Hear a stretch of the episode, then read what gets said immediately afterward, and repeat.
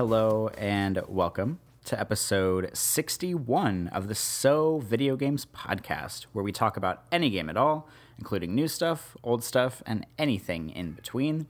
If we're playing it, we will be talking about it.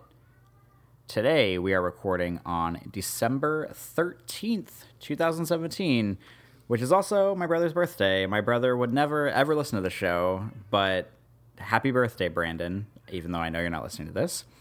Uh, my name is Corey Motley. I am a staff writer at GameCritics.com. I'm also 50% of the show.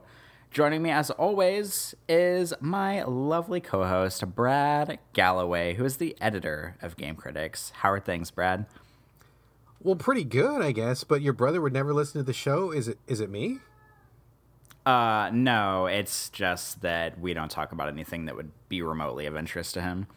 Oh, okay. Well, all right. As long as it's not me, because I got kind of paranoid there for a second. Uh, I promise you, it is not you. As a matter of fact, he probably has no idea who you are, and will probably never ever know who you are. Oh, that hurts even worse. That sucks. He, he should know who I am because it's me.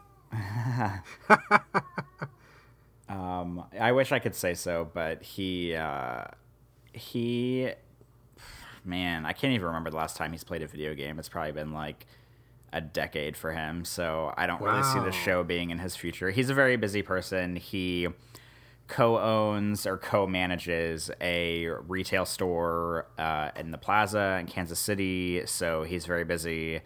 Um, he works a lot. He drinks a lot. He uh, hangs out at his house a lot. I don't think he plays video games like ever, unless it's just some like little phone game every once in a while. Wow, you guys are pretty different, huh? Uh, yeah. I mean, we have a lot of commonalities, but we are very different people. Um, like I said on the last show, I talked about how his birthday was coming up and how we basically only talk like on like birthdays and holidays, and that's about it. Um, like we don't dislike each other, we just don't really talk much. But uh, I don't think that bothers either of us, so that's just how we are. I hear you. Does he look like you by any chance? Um, he is a lot taller than me. He's about hmm, maybe like almost a foot taller than me, and he's uh, skinnier than I am, and he has um, less hair than I do, and he's also five years older than me. Um, but that I don't know. He he looks. I don't know. I mean, if we were sitting next to each other, I'm sure people would be like, "Oh, you guys are brothers," but I don't think we look super similar. All right, all right, all right. Sorry, just uh, satisfying my, my random curiosity. This has nothing to do at all with our episode, folks. I apologize. Let's move on now. All right. Well, tonight we are going to talk about some games. We're going to talk about uh, the PlayStation Experience Conference. Uh, Brad and I watched a handful of the trailers. There were I was not following this news whenever it happened because I was out of town, and I will be talking about my out of town adventures and the banter at the end of the show. But um, there were a lot of trailers at PSX. Uh, Brad and I watched a handful of them. We did not watch all of them, uh, but we'll be talking about uh, picking and choosing some things to talk about there. Uh, Brad has played as usual. I feel like a broken record whenever we're on the show for the past like month. Brad's played a lot of stuff. I have barely played anything because I had a very busy weekend. I was out of town all weekend and I've been working on photos uh, this part of the week. I was out earlier tonight uh, doing stuff, so I have like half of one game update. So Brad will be carrying the load on the show. Um, but Brad, do you have any uh, additional input before we jump into games? Um, yeah, just uh, heads up. I did watch some of the trailers from the Game Awards. Also, that happened um, between episodes, I believe. I didn't watch That's the show. True watch some of those trailers. Maybe we'll talk about a few of those. I'm sure you'll be aware of some of those games. And I think tonight is going to be kind of a kind of a random episode, folks. So maybe you want to buckle in for this one. I mean, Corey said he had a very busy week. I've had a very busy week. I'm really scattered right now. I've had a lot of things going on. Um, you know, it's all fine. Nothing, nothing bad or nothing terrible. Just like you know, really, really busy at work and not having a lot of time to get the show prepared. I mean, I literally got home maybe like an hour before recording, and I usually like more time to you know get settled in and stuff. So if we ramble, if we jump around, um, please forgive us. Also, I full disclosure, I have a list of topics that I want to talk about. Uh, random, totally random topics that I kind of just keep track of for the show, and my list has gotten too long, so I want to just just get some of the stuff off my plate. Um, so if we still have time at the end of the show, we're not running too long. I may just like scattershot bring up a bunch of stuff and torture Corey with random topics. So that may happen. And full disclosure, I have no idea what these topics are, so uh, Brad might or might not spring some strange stuff on me, but we'll just have to see whenever we get there. Full of drama this episode. Full of drama. Who knows? Uh, well, uh, let's go ahead and jump into games then. Uh, Brad has a handful of games that he has been dabbling in this week. I have been. I have an update on Black Mirror to talk about later because I haven't played much. Uh, but Brad, what do you want to talk about first? Um, just a really quick check in on Battle Chef Brigade. I talked at length about this last episode. This is oh, and a correction too. Hang on a second. I got to give proper credit where credit is due. It was good man and fan of the show Strident, uh, who is a frequent listener, long time reader of Game Critics. Good man Strident over in the UK. He um, sent in with a correction and said that Battle Chef Brigade is actually not on everything like I thought it was. It is only on Switch and PC.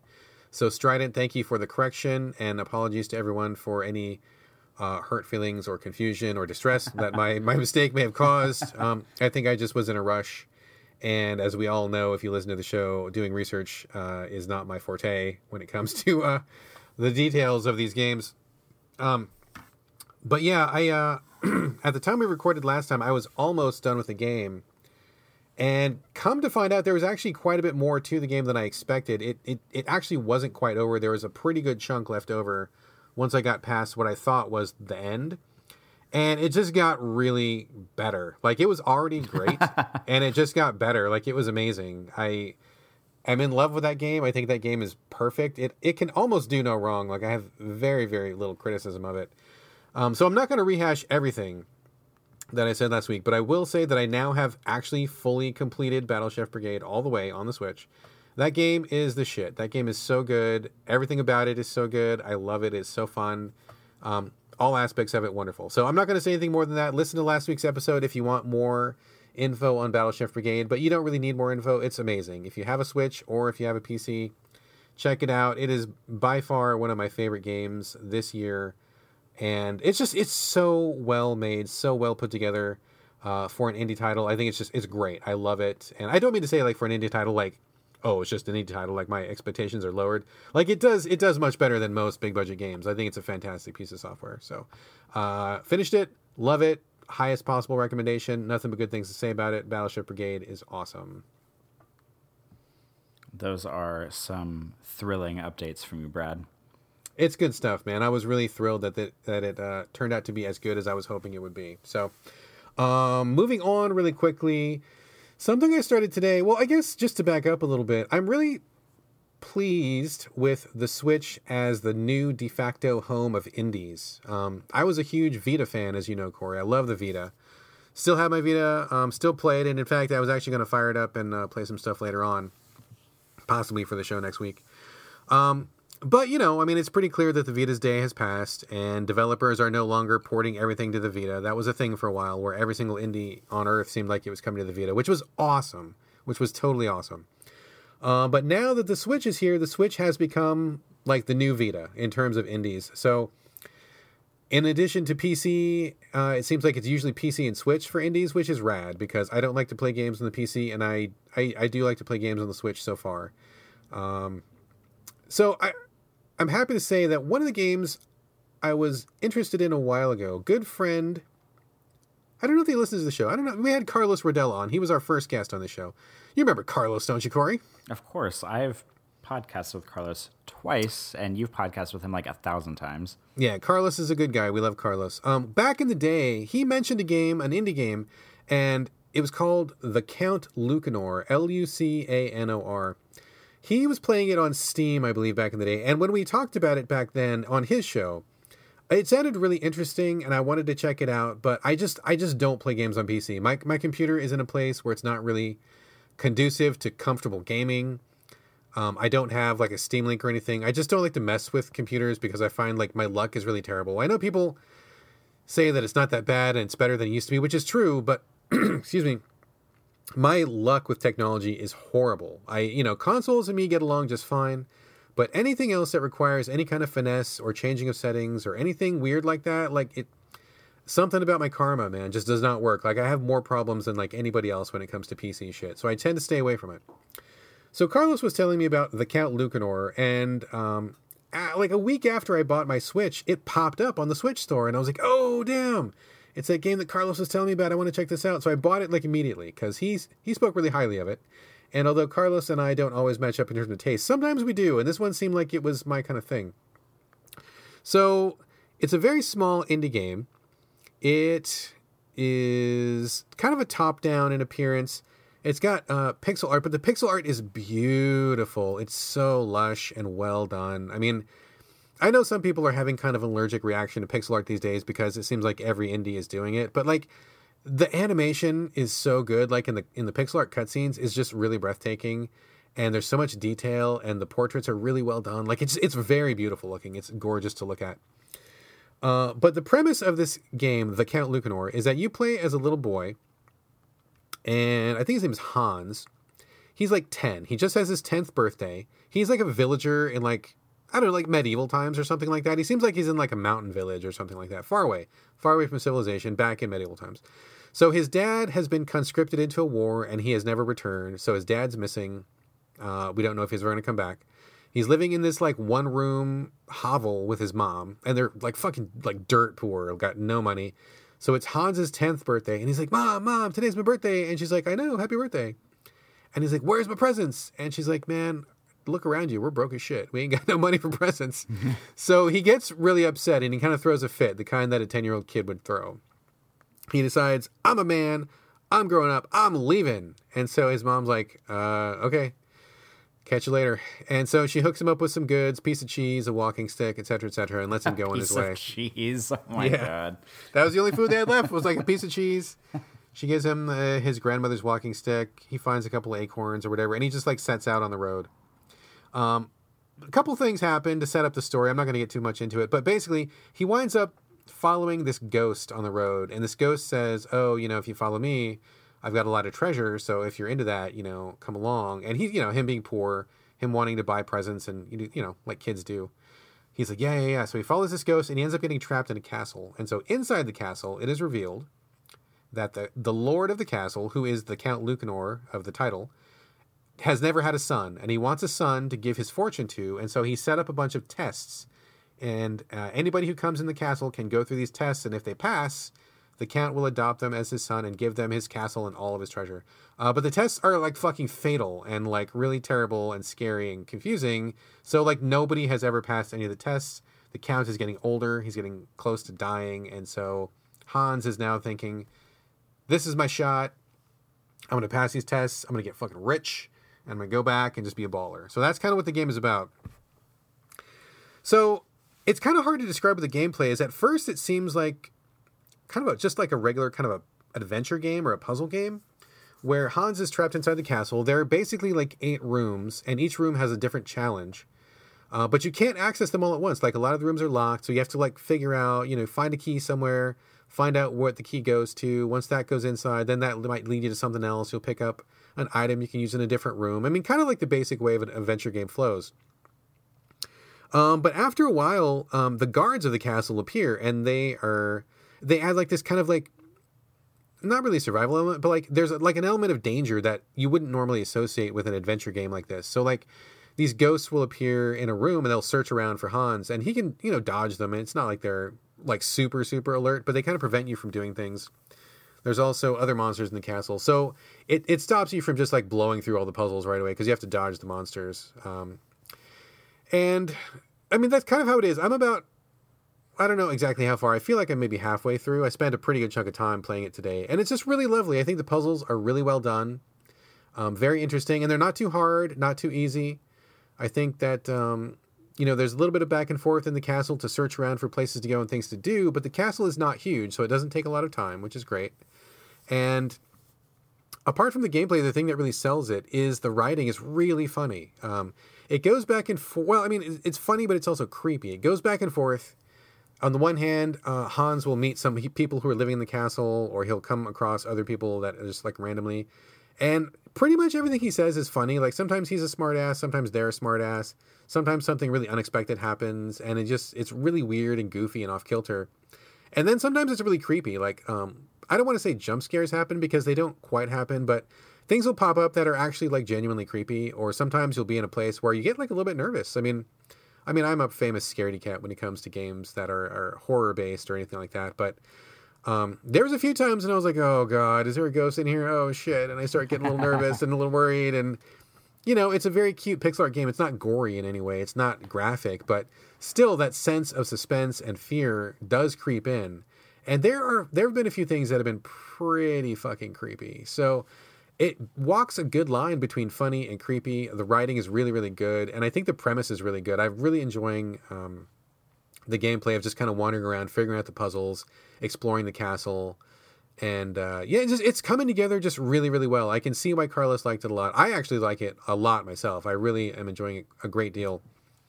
Um, the only downside that I can see so far is I got to say I'm not really a fan of the save system.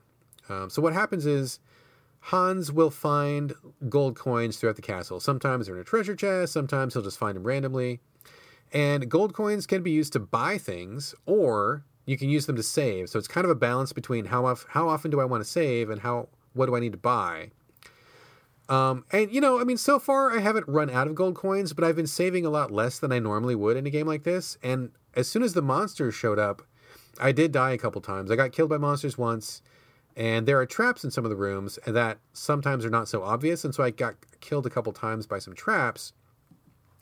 And it takes you back to the last point you saved. And since I'm not saving as often as I normally would because I have a limit of gold coins to save with, um, I took one really bad death where I lost like maybe like 25 minutes of progress, which I was really not happy about. And I've been trying to save more often, but I'm just paranoid about running out of gold coins. So I don't like the save system. It hasn't been a huge problem. It definitely has added an element of suspense and danger for sure because now I'm kind of stressed out about when should I go back and save and how far should I try to make it. That normally wouldn't be there in a normal adventure game, but at the same time, I don't like losing progress. I hate like having to redo stuff.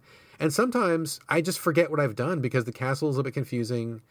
It's hard to remember everything, you know, that I might have picked up or like, oh, didn't I have Where'd that torch go? Oh shit, that's right. I forgot to go back and pick up the torch because I died. Oh shit, where was that? I don't remember where it was. Oh no. You know, that kind of a thing.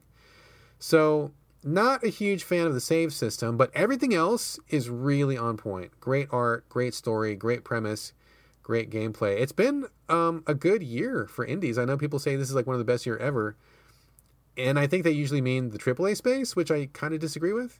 But in terms of indies, I've played a lot of really good indies this year, and this is this is one more. This is one more to rack up for the Switch. It's good stuff.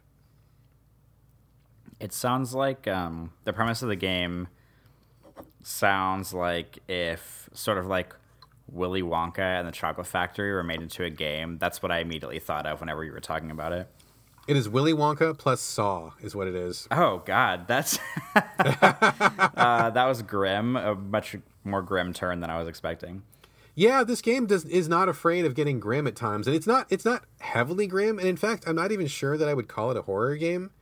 But there are definitely like horror elements to it, and there's definitely spooky stuff. But it's also kind of a comedy, and it's also kind of light, and it's it's kind of this weird juggling act between all these different elements. But it really works. Like they really pull it off really well, and it all it's it's like a dish that has many different um, seasonings on it, and they all kind of come together to make one kind of harmonious whole.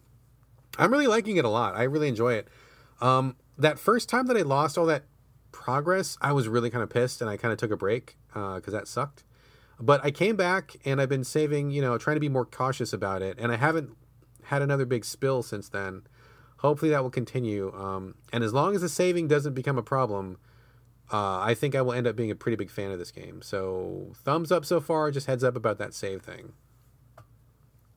Well, in the event that I ever play this, which is probably slim, I will uh, take your advice for the save system. Yeah, if you ever get a Switch, man, you might want to check into this one. I don't know that it'll be necessarily your thing, but I think it's definitely worth investigating. So, anyway, the Count Lucanor on Switch. Um, I think I picked it up on sale, but I think it retail full prices for. I want to say it's either ten or fifteen dollars, and so far I feel like it's been worth it. So, keep an eye out for that one, folks. Um, Corey, I've talked a bunch. Let's get to you, man. I am very curious to hear about Black Mirror. We talked about it last episode. This is the kind of semi point and click adventure game where you're like in the Scottish castle or something, and there's spooky stuff going on. Um, I'm curious to see. Did you did you finish it? Did you not finish it? How's the story doing? What do you think of it so far? What's up? Um, I have not finished it. I think I'm really close, like maybe like one chapter away from finishing it. Um, and really, I mean, I would not have given an update on this game yet, but literally, it's the only thing I've played since I've been back in town. Like, I played about an hour of it today, and I played about 20 minutes last night before I went to bed.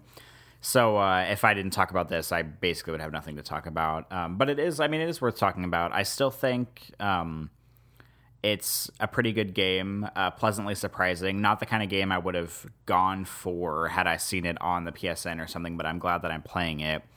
Um, a couple of just like weird things that I want to mention, or maybe like things that have popped up that I want to mention that maybe I'm not so keen on, are um, there's a section that I got to late in the game, and I'm going to try to keep this as spoiler free as possible. Where, like I said last week, the game has like it has fixed camera angles, but they kind of pan with you as you walk around, and you can also use the right stick to kind of pan them in a direction that you want to.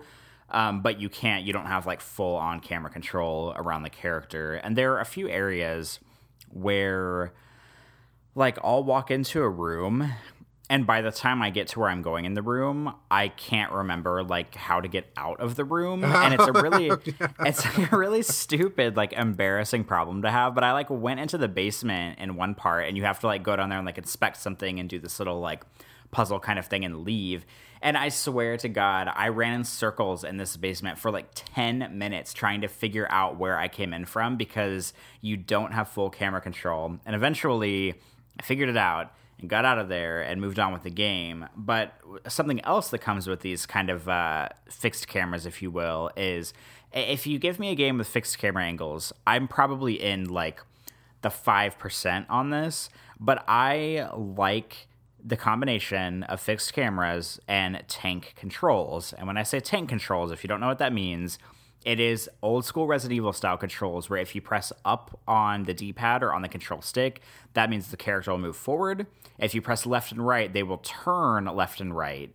And if you press back, they will start walking backwards. Because if you get a 3D control scheme, which basically means whatever direction you push the control stick, that's the direction they move on the screen, you have a dissonance with fixed cameras where, say, you're pressing left the character is running left across the screen, and then the camera angle changes, and suddenly left doesn't mean the same thing it meant two seconds ago before the camera angle changed. So then you have to readjust which where you're pushing the thumbstick to get the character to run in the new direction. And something that's happening to me a, a lot in Black Mirror, especially in a certain sort of like more open section later in the game, is the camera keeps changing so rapidly that I will be moving, the camera will change. I'll have to like, I'll, I'll, I think I'll press the new direction fast enough to get the character moving that direction, but they never will. And so I'll have this weird like thing where they like kind of pause or they run into a wall and then I have to turn them around and get them going in the new direction and then the camera changes and they run into another wall or I end up making them run backwards or something and then I have to like readjust the control stick to get them going in the right direction.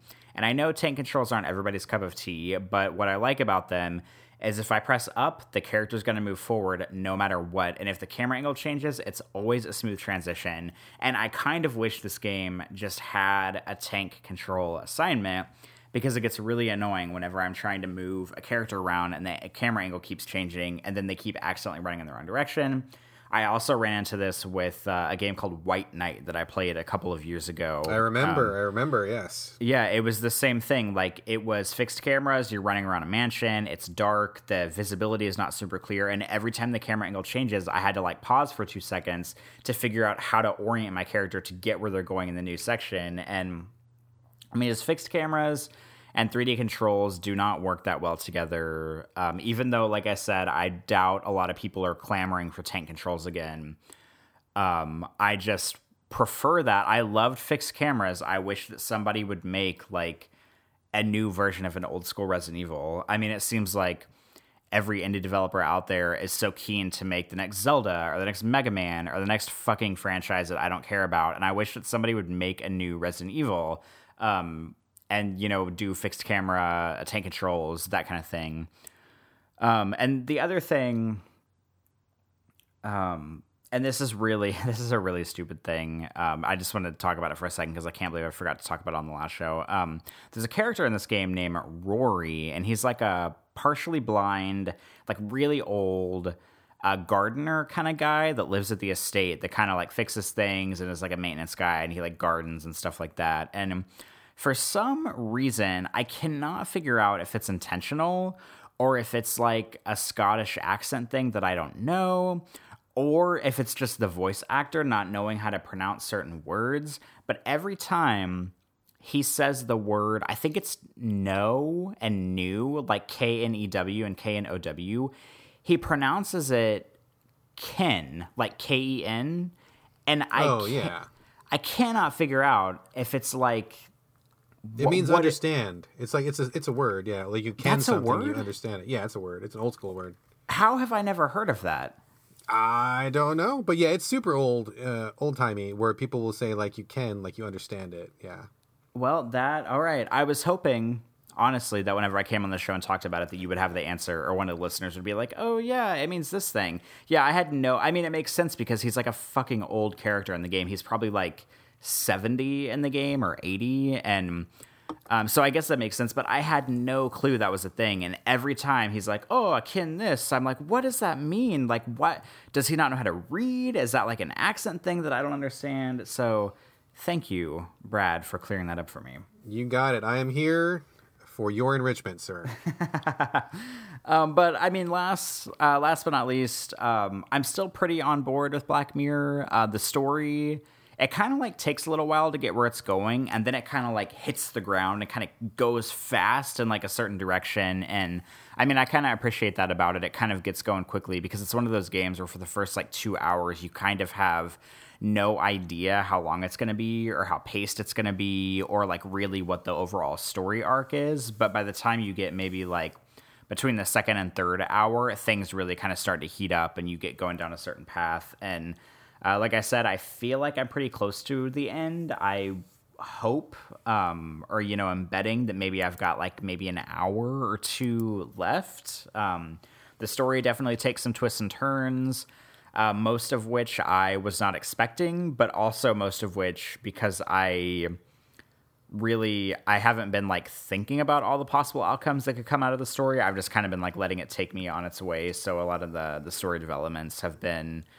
um maybe not shocking, but just like a little bit surprising. Just like a, oh, I wasn't expecting that, or oh, I didn't really put that and that together. So um, so yeah, I mean it's it's still pretty entertaining. It's kind of still kind of janky. It got a patch today. I downloaded a patch for it today, and I don't know what the patch did, but it didn't seem to fix any like things that I noticed that are going on in the game. So, I mean, it's not to say that the game is like held together by like duct tape, but it's just like got some very um, quirky things about it. Uh, but it's it gives us some character and it gives us some charm, and I I appreciate that about it gives it charm, gives it charm, quirky charm.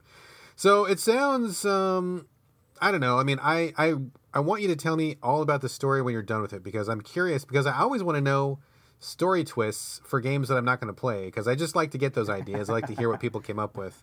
But I do not want to play this. But that's just because I'm not really a guy who plays a lot of these type of games, like kind of the the slow, puzzly, walking around kind of adventure type games. I don't play those too often. Um, would you recommend this uh, based on what you've seen so far to people who like adventure games, or like like what what would you say this is close to? Like like one of those.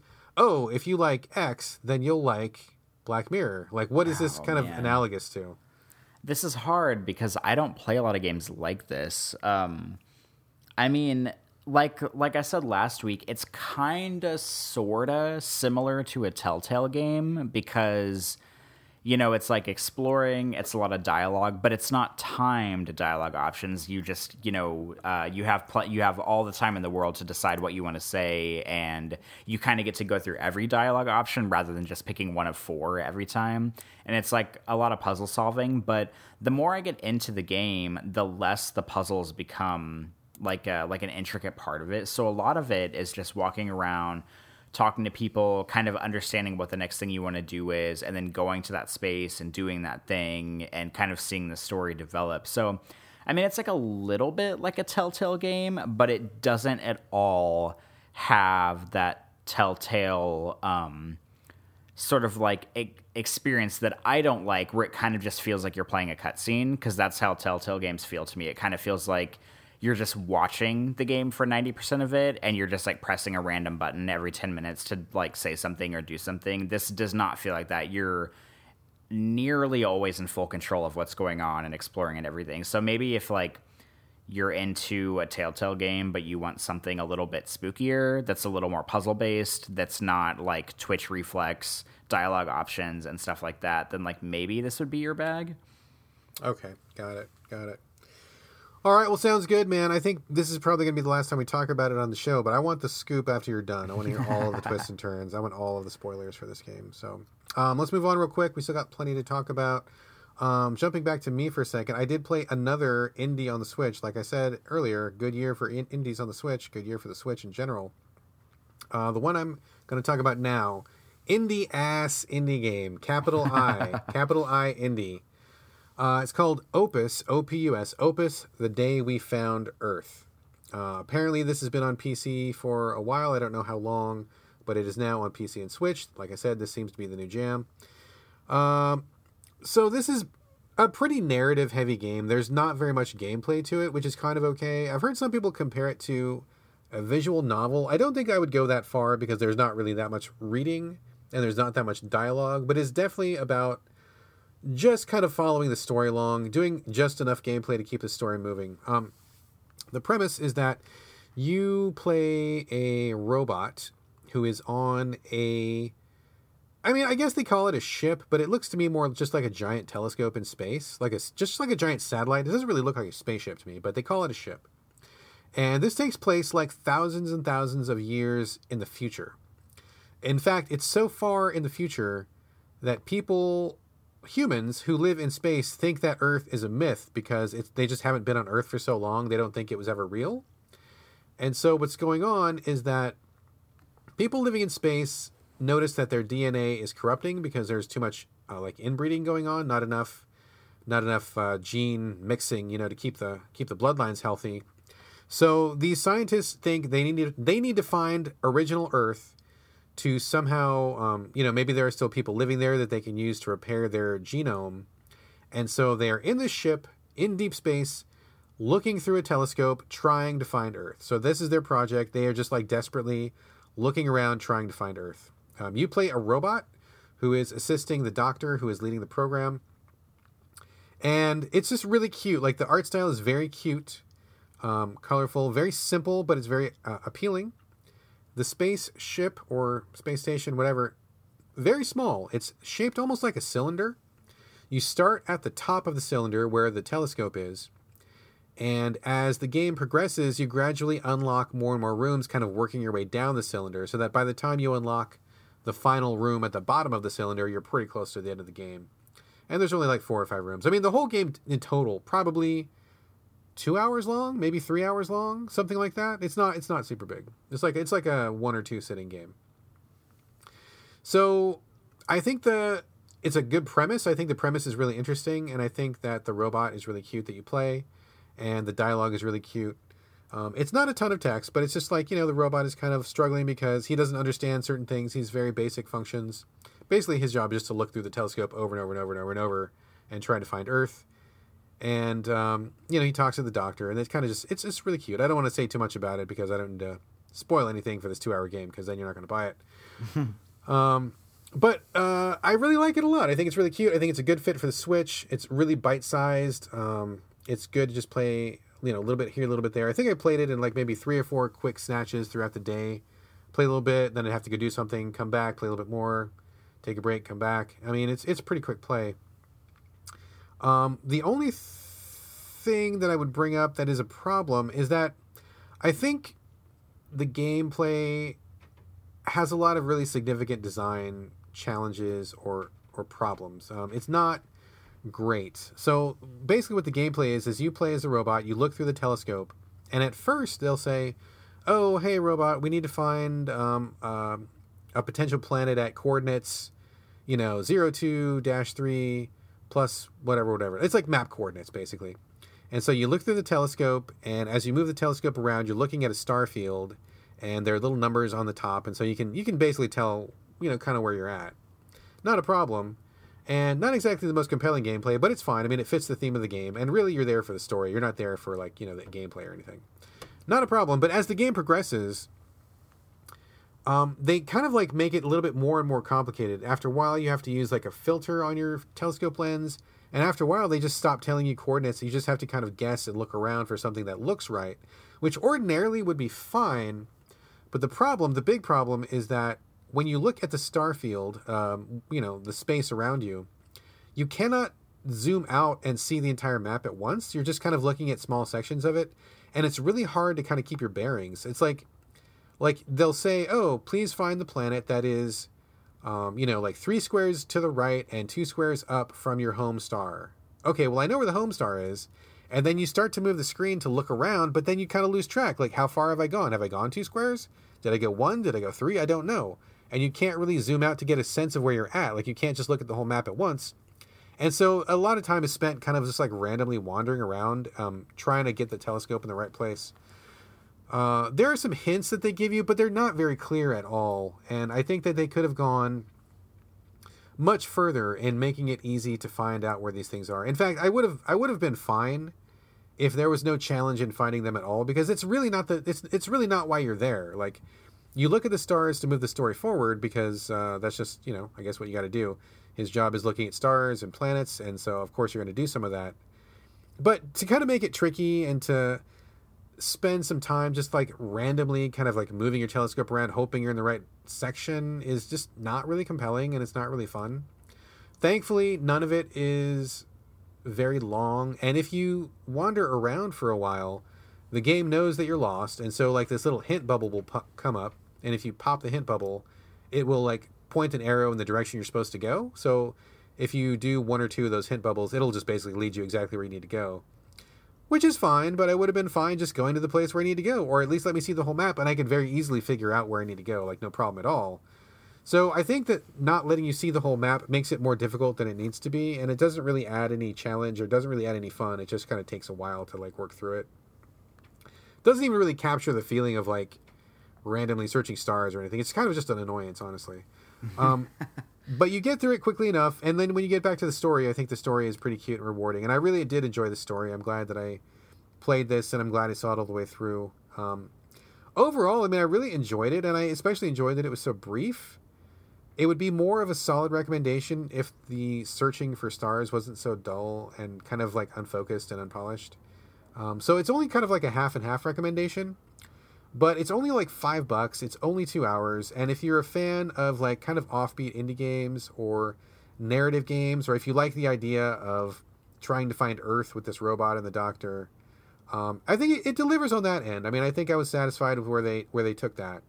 Um, just be prepared to kind of get through a little bit of a random random star searching. This sounds like the kind of indie ass indie game that is like super duper up my alley. It is up your alley or out of your alley? Uh, up my alley.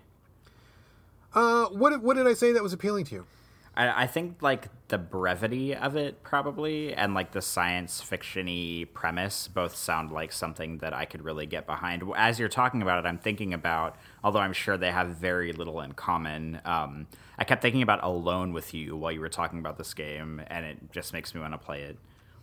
Yeah, there are similar vibes for sure. I mean, Alone with You is a much longer and more complicated game, although it's not really that complicated to begin with. But I mean, that just kind of goes to show how simple um, Opus is. I mean, it's extremely simple, very, very simple, uh, very straightforward. There's not a lot to it, but I think that's fine. I, I don't think every game that you know, not every game needs a bunch of complicated gameplay and secrets to unlock and stuff. I mean. Um, I will say though, I will say something that was really weird was after I finished the game, they treat you to a an ending screen where they give you your results and it was like oh 67% completion. And i'm like huh. I did every single thing you told me to and i even did the extra stuff you told me to and i wasn't aware of anything else to do.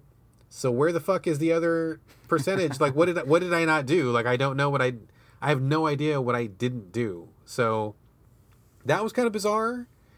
Um, I don't think that I would want to play it again unless it was significantly different, and I don't think it would be. So I'm, I mean, maybe I was supposed to like click on random stars, or maybe I was supposed to discover some hidden thing. I mean, I don't, I don't know what I missed, but I did every single thing that I knew about, and uh, that was only sixty-seven percent of the game. So um, developers, if you're listening to this, please email me and tell me what I missed, or if there's some other good part of the the content that I need to do, that would be great. Um, also, uh, one thing that I want to mention really, really quick, um, kind of a strange place to bring it up on a podcast because we are an audio format. But after you finish the game, there is a bunch of audio logs recorded by the developer talking about the game, the game design process, like how they went through the ideas and so forth and so on. There's a lot to listen to, which is cool because I generally like that kind of stuff. Um, you know, to talking about what they went through and their their ideas and how things changed and all that. I think that's interesting. Um, but it's all audio. It is 100% audio. And I played this game with the sound off because I was playing it at work, and so I can't listen to something playing. I can't have headphones in because I'm supposed to be, you know, quote unquote, paying attention. Um, so I did not, I was not able to listen to that stuff, and I thought it was really lame that they didn't um, have text for that because I can hear, and at some point I can come back home, turn on the audio, put in some headphones. But you know, we have a lot of um, hearing impaired gamers that come to GameCritics.com. We put that hearing information on all of our games. I was really bummed to see that there was no text option for that. That was a real shame, and I felt, um, I mean, I felt locked out of the content, and I'm a, I can hear just fine. I just you know not the right time and the place. But if I was a deaf uh, gamer and I was playing this, and then that was what my bonus was, I'd be fucking pissed. So I think that they should have taken the time to um, type all that stuff up and like you know some text to go along, some subtitles to go along with it. So I don't know if that was budgetary. Maybe they didn't think of it. Whatever. Um, hopefully they will add that at some point because I think that would be worth adding. But overall, really liked it. Like I said, it's five bucks, two hours. It's super cute. Um, I think it's really nice, and it was a good fit for the Switch. Really, really appreciate it. It's also on Steam, I believe. So there you go. You think you're going to go for it? Uh, well, I don't have a Switch, so I don't. Do you know if it's on other platforms? I do not know because, as we stated earlier, I am terrible at pre-show research. uh, I'm sure. I mean, I don't know. It's on Steam. You play stuff on your laptop sometimes, don't you? Uh, every once in a while. Yeah, maybe. This is super simple. I mean, I bet. I bet uh, my toaster could probably run this game. It's really, really simple.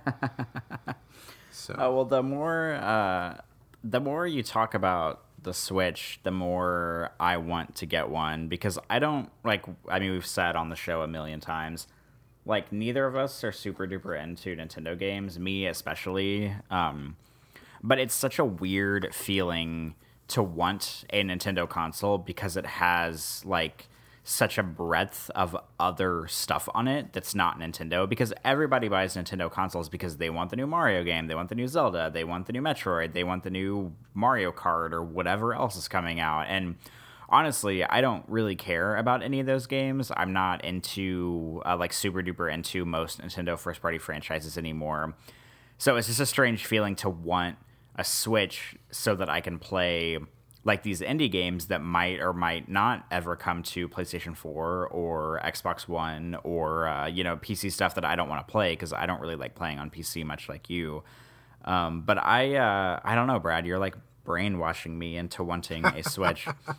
well, I'm, it's it's funny you say that because I was actually thinking about that today because I I think I've played Arms, which is a Nintendo game, but other than that, I don't. I haven't played any other Nintendo game, and I don't really have any interest to at the moment. I mean, I'm sure I'll get to Mario at some point, but I feel like absolutely zero desire to play it right now. I mean, I watched my wife play a good chunk of it, and I'm like, I'm good. Like, I don't really need to play that. But yeah, I mean, I'm really thrilled. I mean, I think I've downloaded probably eight or nine indie games, and I have a bunch on my wish list. I have to say, I really do like the shop. I actually love the Switch online shop. Uh, just to diverge a little bit, the thing I like about it is that it always shows you the stuff that's new right on top. So like you, all you have to do is like look at the list and you can scroll down, and then as soon as you see something that you've already seen, then you know you've seen everything new because it's just it's just a really simple list. And if you don't remember where you left off, you can look at every single thing like in one giant list, which I love. I love just looking at one list. I don't want things broken up into categories. I don't want, you know, look over here for this, look over here for that. I seriously just want to like have one list. Tell me every single thing that's on the console and let me just look at all of it and then I will pick and choose. And the thing that really makes it extra good is that there is a really easy to use wish list function, which I love. Um, I people probably don't know this, but if you go to PSN on the computer, there is a wish list function, which is great, but it is not on the console, which is crazy. There should be a wish list on the console. I don't know why they haven't done it. It really fucking needs it. It's way overdue. Drives me fucking bonkers that they don't do it on the console. So I log into my PC and check the PSN store because that's where I can do the wish list. Um, but on the Switch, very easy. You click any game, put on your wish list. You go to your um, go to the store. You can see your wish list. It's all right there. If anything's on sale, it'll pop up there. You can delete it real easily. You can add to it real easily. It's just super, super comprehensive and easy to manage, and I just really adore it. So um, I've got probably eight or nine indies downloaded to my Switch. I've probably got at least another five or six on my wish list that I haven't bought yet, and more are coming all the time. So I've actually really been getting into it like in an indie sense. I mean, I've been um, taking it with me to work. I think we kind of talked about this last episode. Uh, it is a total fail when I try to pull it out and play it. I just it doesn't work. It's too big, and I noticed that like I the games that I'm buying on it, I really have to focus on. Like I can't just jump in and jump out. So it when I have like a half an hour, twenty minutes, or an hour, I'll bust it out for that, and that's really cool. Um, but yeah, man, I'm just I'm just getting all the indies, and I've really been enjoying it. I really like all these games that are coming to it, so I'm really really pleased. Um, if good, you are, good. yeah, if you're if you're feeling the indie itch, I think it's it's good. That is what it's for. That is what it's going to be for me. Is I don't think it's going to be the Nintendo machine. It's going to be the indie machine. And unlike, and I can eat all of the words I've ever said about this, but unlike previous Nintendo consoles, it's really refreshing that the Switch is not that hard to find. Like, I mean, going into Christmas, it might be a little more difficult to find, but I was in uh, Target, one of the local Targets around here, like a week ago, and they had one or two on the shelf. They all like probably about 90% of the time I go into a Target because that's where I do most of my shopping, just everyday shopping. They have at least one Switch in stock. And I mean, you couldn't say that about the Wii U. You couldn't say that about the Wii. Um, you couldn't say that about the NES Classic. You sure as hell can't say that about the SNES Classic, but it's just nice that you can like actually find this console in stores and it's not like super duper hard to get a hold of. Yeah, for sure, for sure. And uh, you know, it's pretty affordably priced too, so that's really a, a plus as well. I mean, I wouldn't really recommend it um, as just a single console. Like I wouldn't want it to be my only console. And I don't want every single game ported to it because I know that's kind of the thing now where like people want every single thing to be on the Switch. I don't think that's a good fit. It's not a good fit for everything. Um, I mean, just in, in terms of raw horsepower, it's not able to keep up with the big boys. And uh, you know, I just I wouldn't want to play on that platform. I think it's good for indies. I think it's good for small experiences, but I the screen is not that big when it comes to like, you know, big, expansive, huge, big things that I really would want to see on my TV. So I don't want everything on it, but for what it does so far, like for me using it as an indie machine, it's been pretty awesome. So I really like it a lot. I think this is probably, man, I'm trying to think of another Nintendo console that I've liked as much as this one. I mean, maybe I don't know the SNES probably, because um, I have not been a fan of Nintendo in recent years. But this one, they've really got it right. I feel like they're really on a good track. I'm really pleased. Good, good. Um, do you have anything else to say about uh, Opus or the Switch before we move on? No, no, nothing much except for um, the developers sent me a tweet and they're like, "Hey, thanks for playing our game. Really looking forward to your thoughts." And I'm like, "Oh, good timing. I'm writing my review right now." um, and I, I feel like it's going to be a really good and fair review. But since the telescope searching is kind of a bummer and it's a big part of the game, um, probably not going to be as high as they would like to see. But I still recommend it. Like it's it's still a good game. So anyway, look uh, at GameCritics.com in the next week or so for that review. That'll go up fairly soon. Um, one more thing before we move on to the trailer talk and the other random topics. Just uh, another installment of Weekly Warframe. did you get that cool sound I asked you for? Uh, no, I did not, and I probably never will. Damn it! Okay, just imagine imagine a really cool. I don't know, some cool sound. Oh my gosh. Um, See now, if you don't want that embarrassing sound there, you got to go cut something in that's really cool. Otherwise, you're gonna have to go with my my homemade uh, poor man's foley mouth sounds. So anyway, um, so this week for Warframe, I want to talk about the story a little bit, uh, just for a minute.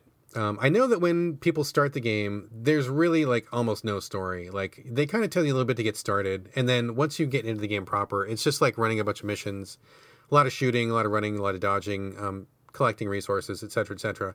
And even I wasn't sure if there was a story um, for a while, but there is. I don't think it was there initially. And I've talked to some Warframe old timers who were like, oh, yeah, they added some of this later on, so it definitely wasn't there from the beginning. But at some point, they must have realized their game was popular enough and people were into it enough that they wanted like more to it than just the action. So they went and retrofitted some story in. Um, I mean, it must have been a couple years ago now, uh, but it is now fully baked inside. And I have to say, when you get to the end of the campaign, uh, there are a couple quests. My wife and I just finished like I mean, the game's not over by any means. There's still tons to do, tons of quests to do, tons of new content we haven't even scratched. I mean, there's it, it's by no means is the game over, but you can finish the quote unquote like core campaign and get to the end of that story. Um, and it was just like it was fucking awesome. Like it was really really good. I was really surprised because it seems like you're not doing anything but like random shooting. But as the game goes on, they start dropping hints, they start layering in a few things. You start talking to some people. I mean, and this is uh, to be fair, this takes a significant time investment to get to. Like, I mean, at this point, I'm probably, I don't know, 150 hours into the game, pretty far in. Um, but it's been fun. I mean, it's not like I've been waiting for the story. I mean, I've been really enjoying playing the whole time, so it's been it's been enjoyable to do. But it it gets pretty hard after a while, and you have to really you know spend some time building up your character, et cetera, et cetera. You can't just you can't just beeline it and make it to the end. But um, when we got to the story quests, I mean, it was pretty fucking cool. Like they they pulled out some surprise twists that I didn't see coming.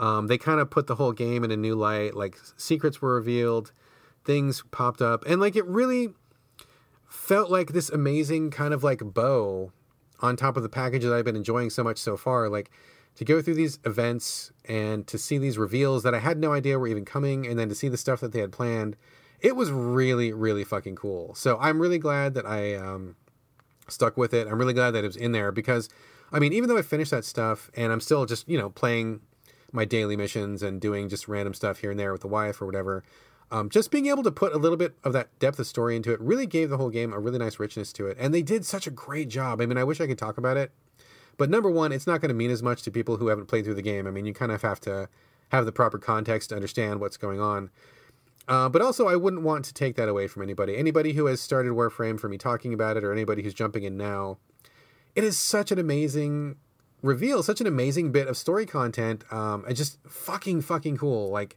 people told me about it and they said it was good, and I kind of had my shields up, like, oh yeah, sure, you know, whatever. I don't know. I'm not really easily impressed, but it was really fucking cool. So um, I just want to say that there is a, story, a story in Warframe. It's fucking awesome when you get there. The reveals are amazing, and it's going to take you a while. But if you persist, if, I mean, and if you like the game in general, don't play for the story. Like I'm not, I'm not saying this to say this story is good. You should play 150 hours to get to the story. No, no, no. I'm just saying if you like this game, if you like the way it plays, play the game, and then you have the story to look forward to when you get to it. But don't, don't like jump into this for the narrative. Like no, no, no. It's not, it's not that much of a narrative. But it is fucking awesome when you get there. I was just like, I was just thinking it was the best fucking thing ever. It's really, really good. So kudos to kudos to the story beats in Warframe. Um, great, great stuff. You're like a little kid in a candy store when it comes to Warframe. I know it is the game that keeps on giving, man. I got to say, it's been the last game that gripped me this hard was Monster Hunter for sure. And um, now that Monster Hunter is coming up, I'm like, oh dear, I've only got enough. T- I don't even have enough time for Warframe, let alone game critic stuff that I need to do. And now that Monster Hunter's coming out and that looks fucking amazing, I'm like, oh shit! Like I don't, there, literally not enough hours in the day, dude. Like there's just not. so I don't know what's going on. I don't know what we're gonna do, but uh, I will cross that bridge when I come to it. So anyway, love the story in Warframe. Fucking amazing reveals. Really love the narrative twist that happened. That was just like, ah, so fucking cool. I wish I could explain and express how cool it was without spoiling it, but fucking fucking cool. So anyway, um, Trailer time, Corey. Trailers, trailer, trailer, trailers. We watched trailers, didn't we? Uh, I watched like five, so I am definitely not up to speed on all of those. Yeah, that's fine. I mean, in fact, maybe we should change gears a little bit because I know that we originally had anticipated that this section was going to be us talking about the trailers that were shown during um, the Game Awards, also the trailers that were shown during PSX. Um, but to be honest with you, a lot of them were not really that notable to me. And I know that you were really pressed for time, so you didn't get a chance to watch as many as you would have liked to. Um, I mean, maybe this is a good time to just kind of like randomly pick and choose a couple things to talk about. Maybe I'll I'll pick and choose from my list of random topics, and we can just kind of stumble our way to the end of the show. What do you think? Uh, that sounds fine. Um, but honestly, okay, so I I'm just gonna name off the games for the trailers I watched right now because I really like didn't. I mean, I I only watched like the tra- I watched a trailer for Mulaka. I hope I'm saying that correctly. Children of Morta, Moonlighter, Donut County, Soul Calibur, uh, Tower 57, and I think 20XX and Metro Exodus. Those are the uh, the trailers that I watched, and I don't like I. I never want to be that guy, but I'm gonna be that guy for a second. Um, like I, I don't like I hate being that guy that's always like, oh, I don't care, nothing impressed me. But like I watched these trailers and honestly, like I didn't watch any of them thinking like, wow, like this is a game that looks really interesting or a game that I really want to play or something that really like piques my interest or something like that. Like I just watched all of them and I was like, okay, well this game looks like that game and this game looks like it's trying to rip off that game and this game looks like that game and oh, there's another Metro. Like I don't I, have never been into the Metro games. I tried the first two, could not get into them. Uh, so more likely than not, I will not be into the new Metro. So I just am not picking up what they're putting down for the trailers that I watched. And I'm sorry to say that, but that is uh, just what I was feeling earlier. No, you know that's quite all right. Um, that's quite all right because I had a little bit more time than you did, and I watched through a bunch of the trailers.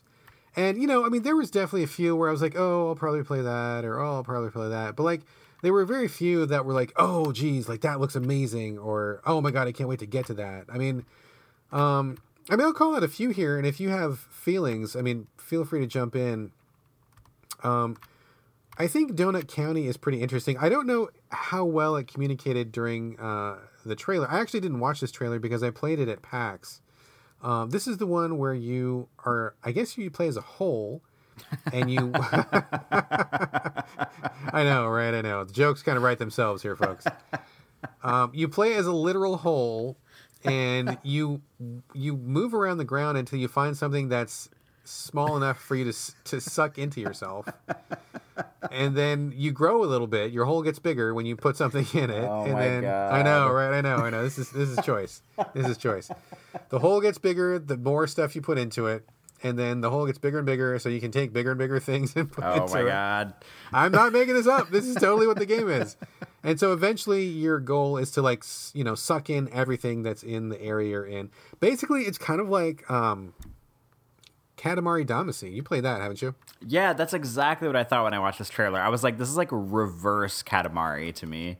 Exactly. That is literally what this is. Instead of being a ball that starts small and get bigger by picking things up, you're a hole that starts small and you get bigger by sucking things in. So I mean, kind of basically the same concept, just instead of a ball, you're a hole. So um I I enjoyed the Katamari games, or at least the first one or two. I mean, I didn't play all of them; it kind of got old after a while. But I mean, I thought this looked pretty cute. I mean, would you give this one a spin? Do you think?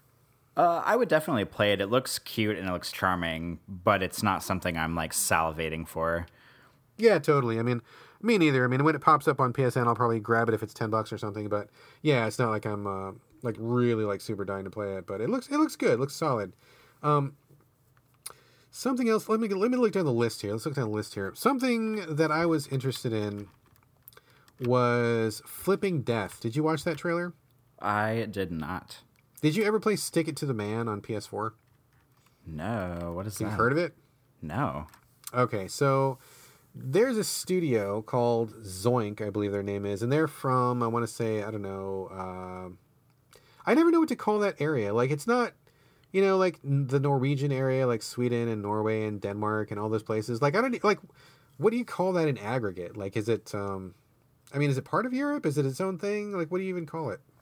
I am not the right person to ask this question. Fuck, I'm sure I'm totally offending a bunch of people, and I apologize. I'm I'm just an ignorant American, and we don't learn these things in school, so I don't know what to call that area. Scandinavia? No, that is Scandinavia. Shit, I'm an idiot, dude. People are gonna listen to this and like, these guys don't know shit about geography, and you know what? You're right. I don't. Um. Anyway, studios from one of those areas. They put out Stick It to the Man, which is on PS4. It is a brilliant game and super underrated. Like nobody but me played this game. Uh, it was about a guy who has an alien fall to Earth and it lands up in his head, and it gives him the power to eavesdrop on people's thoughts. And so he goes around listening to people's thoughts and like solving their problems while at the same time trying to escape FBI agents who are trying to take the alien out of his head. And has this really super hyper abstract art style played kind of like a 2D platformer, but there was also a lot of adventure elements. Reminded me a lot of like Psychonauts, but I actually liked it a lot more than Psychonauts. I thought it was funnier, and I thought the gameplay was better, the story was better. Uh, but nobody has ever played Stick It to the Man, and that is a shame because that game is great. And in fact, it's on sale right now for like three bucks on PSN. Uh, so, Flipping Death is the spiritual successor to Stick It to the Man. In this game, you play a girl who dies, and she goes over to the other side. But the, why they call it flipping death is like when you look at the game screen, it's the colorful, regular world, 2D. It looks like paper cutouts, basically. When she goes to the other side, it's like the whole game screen flips over and there's like a dark side on the back of it. And that's like the undead, ghostly side or whatever. So she can go back and forth between the living side and the dead side. And when she comes back to the living side, she takes control of people. She can control like objects or take control of people to accomplish tasks and do puzzles. Um, the writing in these games is really, really good. I thought Stick It to the Man was really funny. They did another game called Zombie Vikings, which I actually didn't like that one as much because um, they ditched the puzzles and went for brawler combat, which was not nearly as compelling, really kind of boring, but still funny writing. Um, these guys have a great sense of humor, and I like what they do. So I'm really excited for Flipping Death. Sound like your thing or no? Uh, it sounds like it makes me want to look up Stick It to the Man because that sounds like something I would be interested in. Oh man, some of that shit in Stick It to the Man was so good, like so brutal. um, the sense of humor from that area of the world can be really dark sometimes, and I kind of appreciate that. And they they got away with so much in that game when it comes to the script. Like there's a few lines where I'm like, oh my god, I can't believe they just said that. Like really, really brutal, but in a good way, like really funny. I would recommend it. Um, you know, it's super super cheap. Uh, it's download, but I think there's also hard copy available. I mean, I think I saw it at GameStop for like two or three bucks or something like that. It's, it's dirt cheap. Check it out. It is a really really good game. Um, other trailers that stood out. I mean, God, I mean, like you, not a lot. Did you, did you get a chance to watch the Monster Hunter World trailer at all, Corey? Uh, I didn't, and I very depressingly downloaded the beta for it because they just had the beta for it. And like yesterday, I like sat down and I was like, all right, I've never played Monster Hunter, but let me like see what this is all about. And by the time I turned it on, the beta period was already over, so I like missed out on it completely. Oh no, yeah, I figured you might run out of time. That's okay. Uh, I'm not going to talk a lot about it now. People know I like Monster Hunter. I think Monster Hunter World looks amazing. I did dip into the beta a little bit, but I was really fucking busy uh, at work when the beta popped out. I had basically no time to play it. I think I did like three brief quests total, probably like a half an hour total, and that's all the time I had to put on it because uh, I was just that busy. But it looks great. I mean, from that little brief period of time, a lot of quality of life improvements. Uh, the graphics are amazing. The systems are like really revamped. Um, looks really uh, more approachable. Um, I mean, of course, a lot's going to depend on if they set up some good tutorials. That's always been the series' um, Achilles' heel is they don't know how to do good tutorials, and the game is really deep and rich. So it becomes really overwhelming and difficult for people to approach if they don't want to spend time on a wiki, which I, I personally don't like to do. So hopefully they learn that lesson, and it's a shame you missed that beta. Um, but we will talk about that one more in the future, I am sure. Otherwise, gosh, you know, did, did you watch the recent Death Stranding uh, trailer, the one that appeared at the uh, the game Game Awards? I did. Oh, you did. Good. I good. did. E- excellent. Yay. So the, the long one, right? The super the ten minute one. Yeah, I did. Oh my fucking god, dude. Okay, so I just talked for a million years. Tell me, so we watched the trailer. What the what the fuck? What what what? Tell me, Corey. What? Okay, here's my thing. Here's my thing. I am so tired of the way that Hideo Kojima is marketing his games. All I want to know is how the fucking game plays. I don't want to watch a 10 minute cutscene that is, you know, a one shot take because that's like been his thing since Ground Zeroes of a bunch of stuff going on that you know is not going to be playable in the game that might not even be in the game Yeah, no that shit. doesn't tell you anything about the game. I am so tired of it. Like I understand that Hideo Kojima is a great game developer. I understand that he has ideas about the world that are um, that are good, like that are um, I guess like uh, um, like cl- like clever and like he can like you know the stuff that there's been some stuff going around on Twitter lately about like some of the dialogue in Metal Gear Solid 2 and how that game came out like a really long time ago and how it's like basically a lot of the stuff that he wrote in that game is like happening in the world right now. Like I get it. He he's prolific. Um, his ideas are pro- prolific. His writing is not. Um, but he has good ideas. His games are u- usually, you know, well done. But I'm so tired of just like the way he markets games and sort of like his aura. And it's like, you know, I'm tired of getting a 10 minute trailer once a year, you know, and the and the 10 years it's going to take for this game to come out. Like, I want to know how the game plays. I want to know a release date. And that's it. I don't need to know anything else. I don't need a hundred pictures on Twitter of you hanging out with your favorite actors who you got to be in your game. Like, I don't give a fuck about any of that. I just want to know what the game is about, and I want to know how it plays, and that's it. That's all I need. And that is the thing that like you you're not you're not getting from him. Like, I'm just tired of everybody like you know bowing down to kiss Hideo Kojima's feet when all he's putting out are these like 10 minute long one take trailers that tell you absolutely nothing about the game and that are some like metaphysical puzzle about all of this stuff and I'm just I'm over it. I'm sure the game's going to be interesting. I'm definitely going to play the game. Hopefully the game is actually good. Hopefully the game comes out before we all die. And I just but I'm just tired of the way that he's marketing the games because everything he does, he has every video game fan and every video game journalist wrapped around his finger. He's like the Kim Kardashian of video games. Like everything he does, everybody is just there to see it and praise him and love him and report on it and talk about how great he is and what he's doing. And I'm just like, can we just see what the fucking game is? That's all I want. Like that's all I want. And he is not he's not there for it. Yeah, as I was sitting watching the trailer, and for those who don't know, I mean, he just put out like a like literally like a ten minute long cinematic trailer, um, which showed. I mean, do you want to describe really quickly what it showed? Just recap it real fast. Oh my god. I know that's Um, I know that's a hard challenge. I mean, it's difficult to sum it up. Oh boy. Okay, it is I can't even remember his name, the guy from The Walking Dead. What's his but name? Norman Reedus. Norman Reedus. It's Norman Reedus in some kind of like spacesuit thing. Um, in like a muddy desert thing. And there's another guy, and there's like an injured guy with them.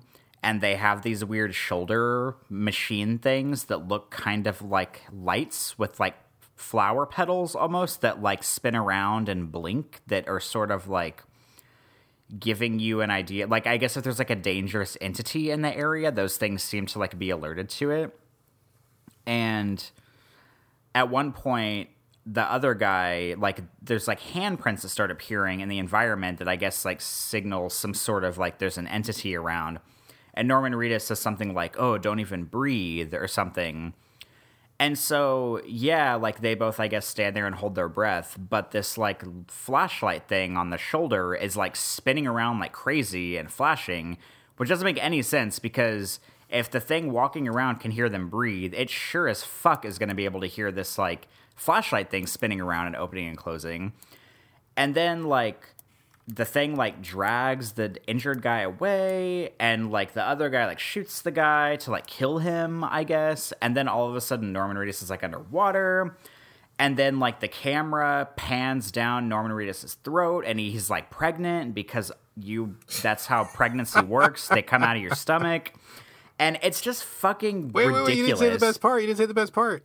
What He the, op- the baby like th- gives the camera the thumbs up? Is Yes, that the, the, best part? baby down Norman Reedus' esophagus gives the camera a thumbs up before it slides back into his stomach. That was what the fuck? Yeah, what so I mean, fuck? there's speculation that the game is going to be about some like future, kind of like a um, oh my god, I can't remember anything anymore. Uh, like a Children of Men future, where it's like there's a bunch of dudes and it's like a post-apocalyptic world where there's like no women and they have to like incubate these babies because a big theme in all the trailers is that they have these like uh, like incubators that they carry on themselves that have like babies in them, and um, and there's like you know speculation that the game is going to be about like a post-apocalyptic future where there's no women and the men have to like incubate these babies so that they can keep the human race going or something.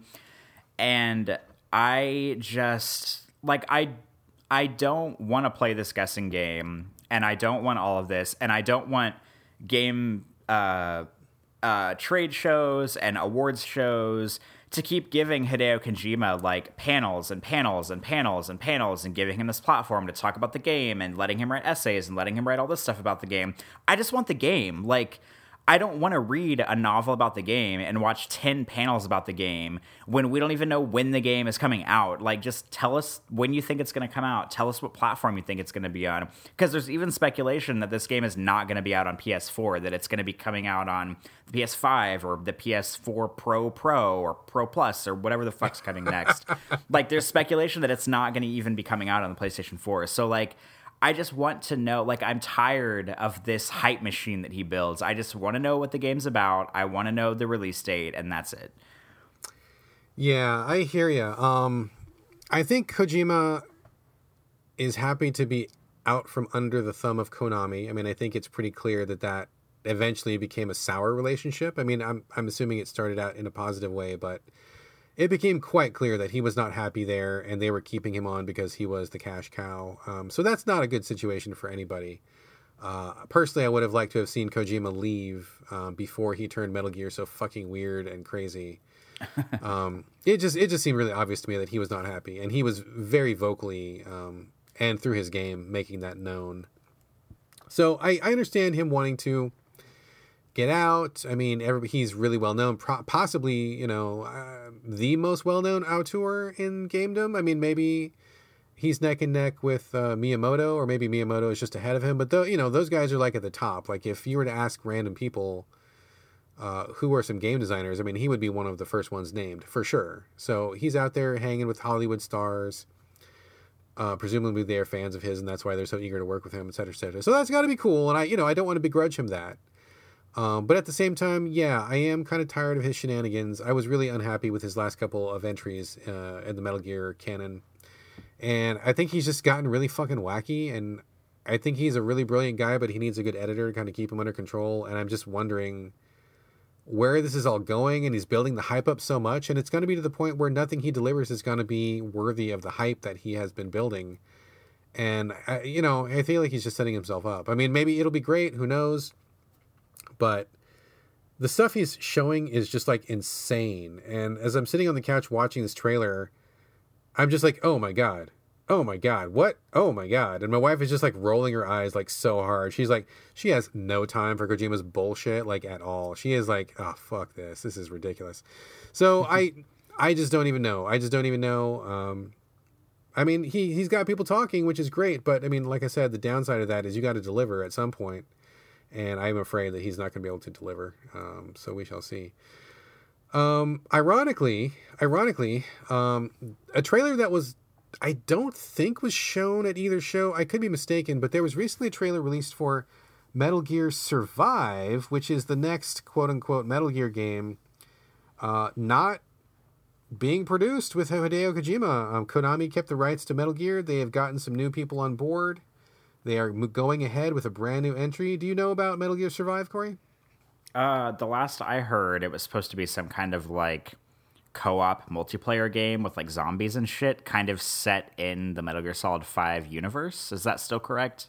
Uh, I guess mostly. I mean, there's still a lot of question marks, but basically, what we've seen so far is that stuff in Metal Gear 5, something happens, a dimensional rift opens up in the sky, and it sucks in a lot of the stuff from Metal Gear Solid 5. So it, it sucks up the soldiers, some of the gear, uh, whatever random pieces of technology are around. It sucks it through this portal and it drops them off in like this like alternate universe where there are a bunch of like these weird zombies, but not quite zombies. They just kind of look like weird humans with crystals for heads or something. Um, so I was watching. They just released a brand new trailer. It's like five minutes of gameplay. There's going to be apparently a single player campaign which you can play, so it's not entirely multiplayer, but also multiplayer will be a part of it. But it, seems like you can play it just by yourself if you want to.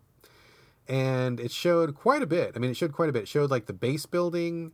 It showed the crafting. It showed some of the different um, gameplay mechanics, like uh, building barriers to protect yourself, setting up emplacements and guns to protect your base uh, showed some of the different um, gear and stuff. At one point, he the the character in the game has a mech suit that he's riding, and the mech suit's like kicking zombies and shooting them, and all this other stuff.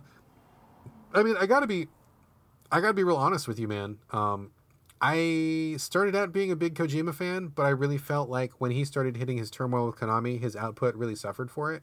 And I know a lot of diehard Kojima fans will defend him to the death and say that every single thing he does is genius. I just don't agree with that. I think that um, his last couple of games were actually pretty poor, and I think that he was just he was actively trying to like make it bad. Like he was kind of pulling a George Lucas, I think, where he was trying to torpedo his own legacy because of whatever personal angst he was going through. And I think his last couple of games um, were just not good. So um, I think that he still had a lot of good ideas, though mechanically, like mechanically, he was really on point. And um, although I did not spend much time with Metal Gear Solid 5. I liked a lot of the concepts in it. And I gotta say, I'm really kind of excited to see someone take that framework, take that same structure of like um, really intricate combat, complex scenarios, lots of, um, you know, depth to the options that a player has, and do something that doesn't involve his fucking batshit crazy ass stories, which don't make any fucking sense. Um, you know, it's I'm I'm assuming that the people who are working on the game are fans of his, or at least are really familiar with what he was doing. Uh, and they just, I, I hope they're going to just eh, get rid of the fucking crazy story. Just put in a standard story that's fine and really focus on the gameplay, make the gameplay shine. And the gameplay that they showed was really interesting. So I know that a lot of like Kojima diehards were like, oh, fuck this game. Fuck Survive. He's not, if he's not involved, I'm out. I'm not going to do that. I don't care about this. And fuck Konami. Which, from one perspective, I can get but from the other perspective, I don't think he wanted to be involved with it. I don't think he wanted to be tied to it for as long as he did. I think he wanted to jump ship a long time ago. But that's no reason to throw all of this stuff away. Like, there's a lot of really good stuff in the series. And if you put this in the hands of people who actually still love it and don't want to escape from it, I think you could have a really good product. I I mean, this may be kind of an unpopular opinion, but I think Metal Gear Survive looks pretty fucking cool. And I'm actually pretty excited for it. I think it might turn out to be pretty damn good. what do you think, man? What's your take? Uh, I haven't seen anything about it in a long time. Um, like I literally think I've only seen the very first trailer that was put out like a while ago. Um, but I mean, I will definitely play it. I mean, especially now that you have told me that it has a, a single player campaign. Like I'm not usually one to play multiplayer games, but if it has a single player component, I'll definitely play it. I mean, the mechanics of Metal Gear Solid Five are pretty good. I mean, the the uh, you know act of just running around and you know, equipping weapons and fighting soldiers and shooting and sneaking and all that kind of stuff was was very well done. But I just didn't like how repetitive the missions were and how silly the story was and how like stripped of narrative the game was. So, I mean, I'm definitely um, you know in favor of a new kind of Metal Gear experience. Uh, and I mean, if it's but but the stakes are not high for me. Like I'll play it and if it's bad, I'll just be like, okay, it's bad, and I'll you know probably get it from GameFly, put it back in the mail, and send it away. It's not like if it's bad, I'm gonna be like crushed and depressed, and you know gonna be like bitching about it throughout the whole year. And you know my worst game of the year list, I'll just put it in the mail, send it back, and that'll be it. But if it's good, then that'll just be a nice, pleasant surprise. Yeah, I know uh, I may be taking a risk here, but I'm betting that it's going to be actually pretty good. Um, what I've seen so far, and from descriptions of the gameplay, and knowing that um, they don't have a director who's trying to torpedo his own project. Uh, I think that this may actually end up being pretty good. I am not looking for Kojima crazy story. I've never really been a big fan of that aspect of it. Um, I mean, I liked his earlier work, but I think he really went off the rails uh, in later years. But I'm looking for something really solid, something really playable with a lot of depth to it, and uh, I think that this is what that's going to be. So, fingers crossed for that, man. Um, we're almost to the end of the trailers. There's only one more that I wanted to call out. Uh, did you, by any chance, watch the trailer for In the Valley of the Gods? I did not. Oh, okay. Um, I'm gonna call this out real quick. This is put out by Campo Santo, the guys who did Firewatch. Did you play Firewatch? Oh, is this the one where they're exploring in Egypt and shit? Yeah, so you did. Oh, okay, it. yeah, I did. I fr- I didn't realize that was the name of it. I'm sorry. Doesn't that? Okay, so this looks really good. This is from Campo Santo. They did uh, Firewatch, which was a real uh, cool game that came out last well, a couple years, whatever, whenever it came out. um, basically, I mean, from what we gather, it's a couple of I mean, I, I think it was a pair of African American archaeologists. Is that what it appeared to you? Uh, one for sure. I don't know if they showed the person behind the camera. Uh, I'm not sure either, but I thought that it looked like um, two. I mean, it, it could be, but regardless, one of the characters, African American female archaeologist, along with a partner who I thought was another one, but I could be mistaken. And they're kind of going around exploring, um, you know, the Valley of the Kings in Egypt with some tombs, Egyptian stuff, desert. It looks like they're going to be doing some I don't know, uh, Egyptian puzzle solving. Um, they didn't really show a lot, but just like the style looked really good, like a really like vibrant visual style, really colorful, slightly cartoony, um, similar to what they had in Firewatch. And I'm down for this content. Like it just looked really cool and interesting. I like the setting and Campo Santo. Although I did have some problems with Firewatch, overall I thought it was mostly excellent. And those are a good bunch of people. I am excited about this one. What about you, man? Yeah, I'm definitely excited. Um, I feel the same way about Firewatch. I enjoyed it, but I did have uh, some problems with it. But I overall like same. I thought it was really excellent, and um, I mean, I am looking forward to this game. The only thing that I did not like about the trailer is that I only watched about half the trailer and then I turned it off because I mean. Campo Santo and this game and Firewatch, among other games, I mean, kind of fall into like the walking simulator category, where for most of the game you are just walking around, exploring, you know, talking, um, experiencing sort of like the rich narrative that the game has and the visuals. And I can't remember how long the trailer was for this game, but it was too long. I mean, because there's not a lot else going on.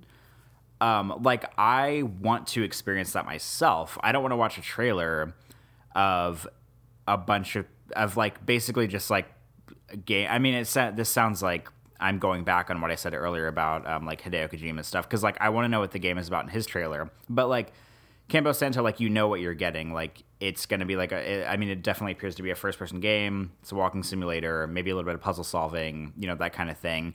If I know that's what it is, I don't want to watch the trailer of what I'm going to be experiencing in the game because I don't want to like ruin that kind of thing because unlike a game that has several different facets that maybe has like uh, platforming and shooting and sneaking and puzzle solving and exploration and speaking. I mean, uh, this game seems to be very much just like walking around and looking at things. And I want to do that. I don't want to watch the trailer of somebody else doing that, if that makes sense. So uh, I watched about half the trailer and I was like, okay, I know exactly what this game's going to be, and I don't want to watch the rest of it. And I turned it off because I'd rather just experience that myself. Yeah, I totally agree. I mean, in a game like Death Stranding, where you don't even know what the game is, I think it's really crucial to show something so that we get kind of a vague idea of what to expect um, past the usual Kojima isms. But in a game like this, where it's pretty obvious, like you said, it's going to be walking sim, adventure um, all I needed to see was a setting, like, you know, cute character, cool setting. I know what Campo Santo does. Like, that's, I mean, I'm with you. That's all I need to know. I don't want anything to be spoiled because, of course, in a game like this, like the discovery and the journey is, is what it's all about. So, um, news brief, news flash, breaking news, Corey, breaking news. Oh boy. Um, I actually have to go to work, so we should probably wrap oh, up the shit. show. Like right now, um, I had a whole bunch of other stuff to talk about, and we knew we were taking a gamble recording tonight. But thankfully, we got through most of the show. There was only a little bit left, and we can skip that and save it for next time. Um, so I gotta go. Why don't you jump us to the end of the show and wrap up, and we will uh, pick it up again next week. All right. Yes. All right. Let's make this quick. Um, end of the show.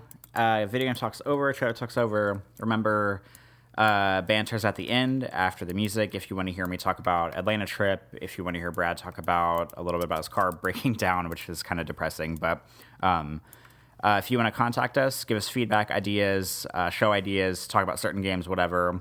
So, videogamespodcast at gmail.com. Uh, you can also comment on Game Critic's site whenever we post the show up there. We're on Twitter at So Video Games. My Twitter handle is my first and last name, Corey Motley, C O R E Y M O T L E Y. Brad, what is yours? B R A D G A L L A W A Y. Always no O's.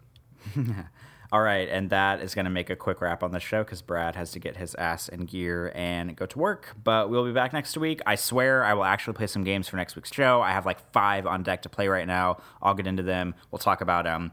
But until then, until next week for episode 62, this is going to be bye from Corey.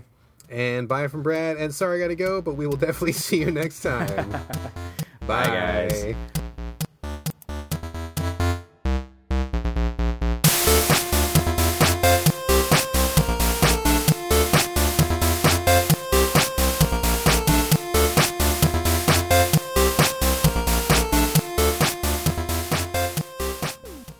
I'm like right. criminally underprepared for the show, and it's kind of a disaster.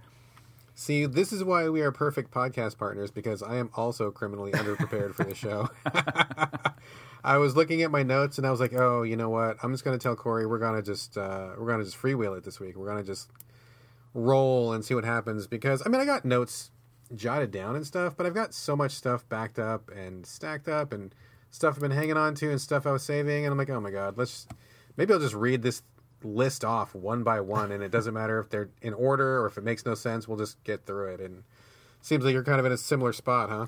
Yeah, I mean, I've just been like so busy because, uh, like, I went out of town for the weekend. So like Friday, I left to go to Atlanta, and I didn't get back until really late on Sunday night. And then I took so many pictures when I was in Atlanta that I've basically been in like full on like photo sorting and editing mode like almost all day yesterday i just sat at the computer i was sorting photos and i started editing them and like the day before i was sorting photos and i get in this this space where like i uh, like like I know if I don't start working on it immediately whenever I get back, I'm gonna start letting things slide and letting things slide, and then I'm never you know gonna come back and sort them all and edit them the way that I want to. So I need to just get on top of it, and it's a really weird um, thought to have when I I keep thinking to myself like, man, I'm like halfway through Black Mirror. I need to play that for review. I have another game on tap to review. I have another game on tap to review and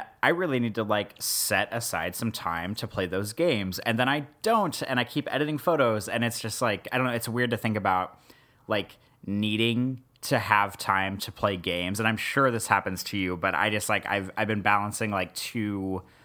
Um, you know, like editing photos and playing games and trying to balance them. And it's two like leisure activities, but whenever you do them both as like kind of sort of a business, it just becomes this like whole other thing. And I, I just haven't quite balanced them for the past few days.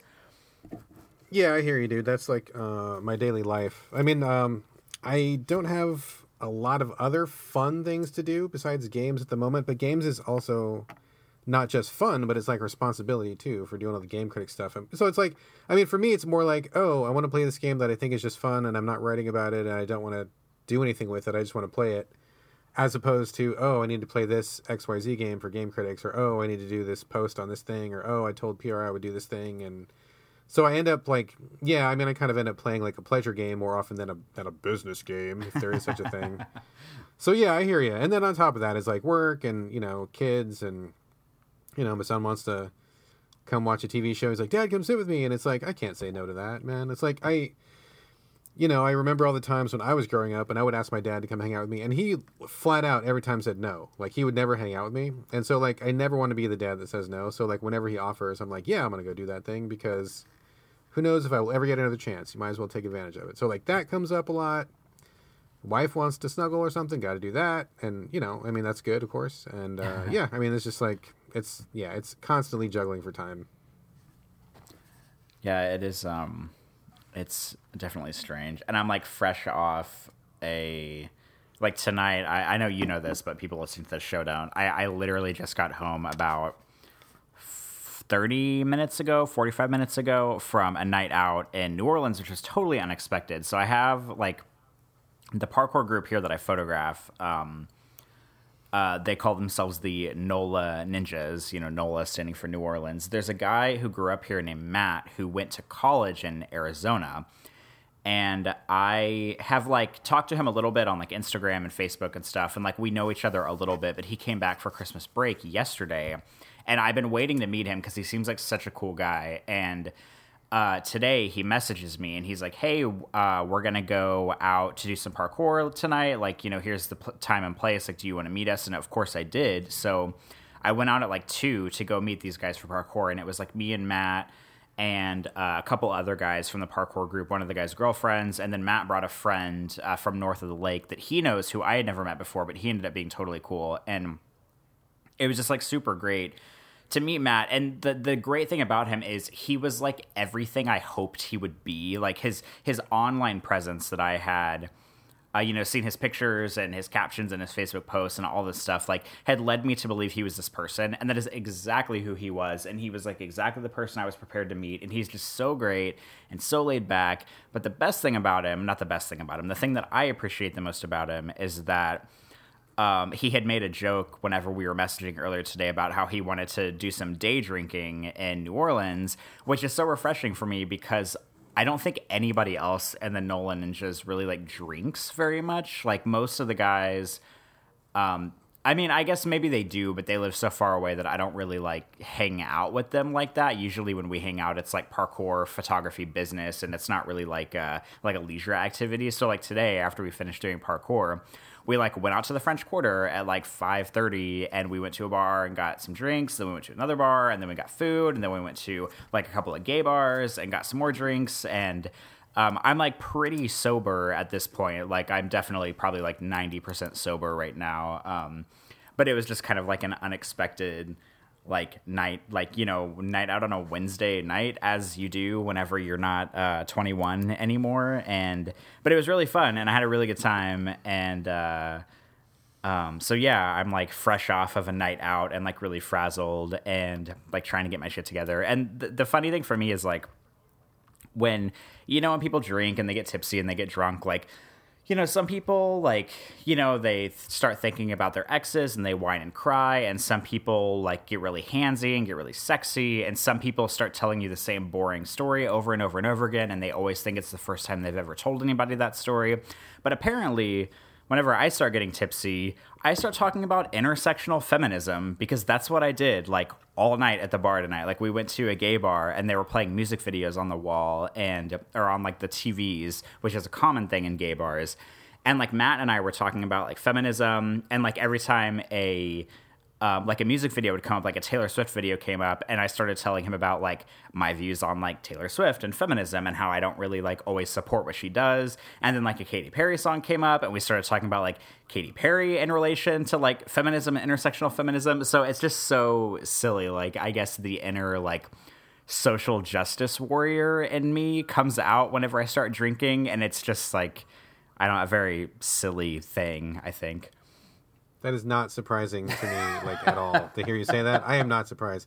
But I, just real briefly, I mean, you don't have to get too into it, but like, what, what, do you, what is your definition of intersectional feminism? Because I, you know, I'm totally in support of feminism, and I believe that women are equal, and all that good stuff. Um, but you know, some of these terms, I guess I'm not really like. If you wanted to pin me down about what the definition was or how I would describe it, maybe I'm not so good at that. What, what, what would your how would you describe intersectional feminism? Well, I would describe intersectional feminism as uh, women, well, and men, as a matter of fact, supporting women and equality for women, no matter what kind of woman they are, even if it's a black woman, a white woman, an Asian woman, a Native American woman, a transgender woman, or a- any kind of woman at all, any age, any color, any background, any race, um, any sexual orientation uh, basically treating them all as um, as equals because they're. Um, I feel weird talking about this as a gay man because I feel like.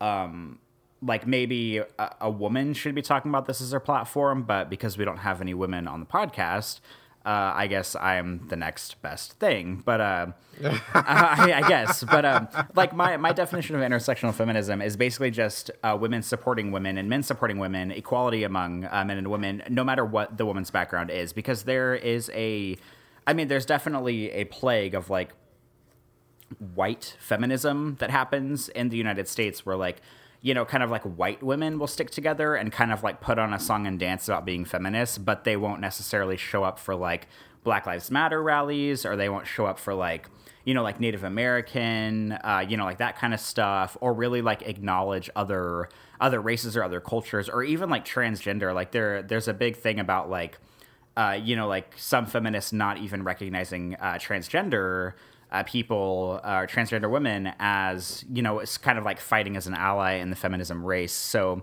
uh, I mean, feminism is all about equality. It's not about, um, you know, women like, um, you know, like wanting men, all men to like die or wanting, you know, to be like stronger than men. Um, you know, it's about recognizing that they're that you know that there's equality among men and women, that women can make whatever choices they want, and that they have uh, full agency over their body and their decisions, and you know getting paid the same as men and having the same opportunities as men, and and stuff like that. And so intersectional just brings a larger umbrella over um, basically every kind of woman. And so that's the kind of stuff that I was talking about at the bar tonight. And and by the way, if anybody is listening to the show, I have no idea how many women we have listened to the show. Probably like one.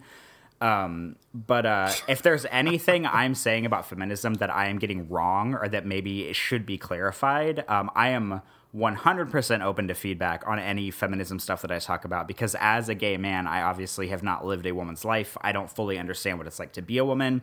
I have not lived a life in a woman's shoes or I have not, you know, taken a bunch of women's and gender studies classes over that kind of stuff. So if there's anything I ever get wrong that anybody wants uh, to give me input on or to correct, I am all ears on the feminism issue, but those are just some of the things that that I think about um, you know, as uh, a feminist man.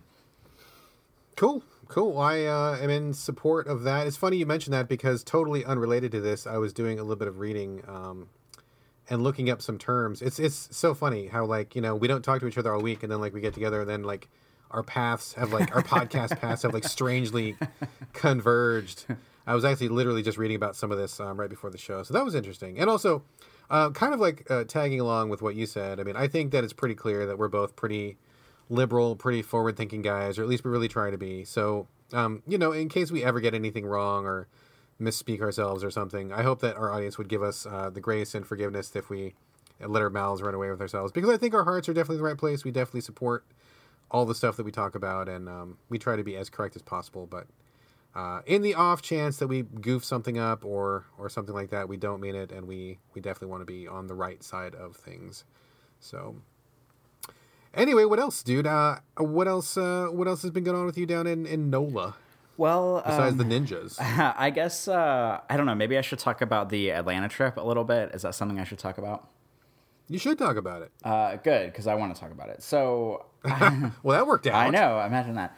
So I went to um, Atlanta in a very short time span, over maybe like a week or a week and a half. Um, one of my friends in the parkour group here had told me about a. Um, there, there's this thing called the WFPF, and I think it stands for the World Something Parkour Federation, uh, and it's kind of like sort of like a governing body of like parkour as a sport and as a practice and that kind of thing. And they hold uh, different competitions throughout the year. And they had a qualifier in Atlanta, uh, which is they have different categories. They have a speed qualifier, they have a style qualifier, they have a best trick qualifier. I might be getting uh, uh some of these wrong or the uh, you know the semantics of them, but basically. Um, different gyms over the United States have qualifiers, and then eventually there's like a like a finals sort of thing, and the finals happen in Tampa, Florida. That's in about a month exactly. I think it's at the very end of January, and so we went to Atlanta. There were two things going on uh, in Atlanta last weekend. The WFPF uh, qualifier was happening there at one gym, and there was another gym uh, called Dis Jam, D I S, sort of like this, T H I S, but Dis Jam, um, because there's another jam called Dat Jam. So you have Dat Jam and Dis Jam. No. Oh no, that's not okay. Yeah, That is so not okay. they had Dis Jam in Atlanta, which was completely separate from the Ninja, uh, the NOLA or the Ninja uh, Quest qualifier thing. Um, I don't know if they had them on the same weekend because they thought people would be in town or whatever, but they were totally separate things. But a few, there was some crossover in the people that went to them, and we went to so we decided to go to atlanta um, i told everybody that i would drive because i'm such a nice guy and uh, i picked up there were four people in my car uh, me peyton ian and brandon and then there were a few people that left from a different Wait, wait, wait. Every single one of those guys' names ends in an N. uh yeah except for mine um What's up with that? That's weird. Is that a thing? uh if you live in new orleans your name has to end in an n those are the rules here that's kind of what I was wondering. It's like admittance in the parkour group. You got to change your name to end it in N. That's kind of, that's kind of bizarre, dude. Uh, I mean, now that I think about it, it's even weirder because we have a John in the group and his name ends in N. Um, but we have a Levi and his name does not end in N. So I guess Levi and I are. But like it, the there is an N and it's silent. It's a silent N.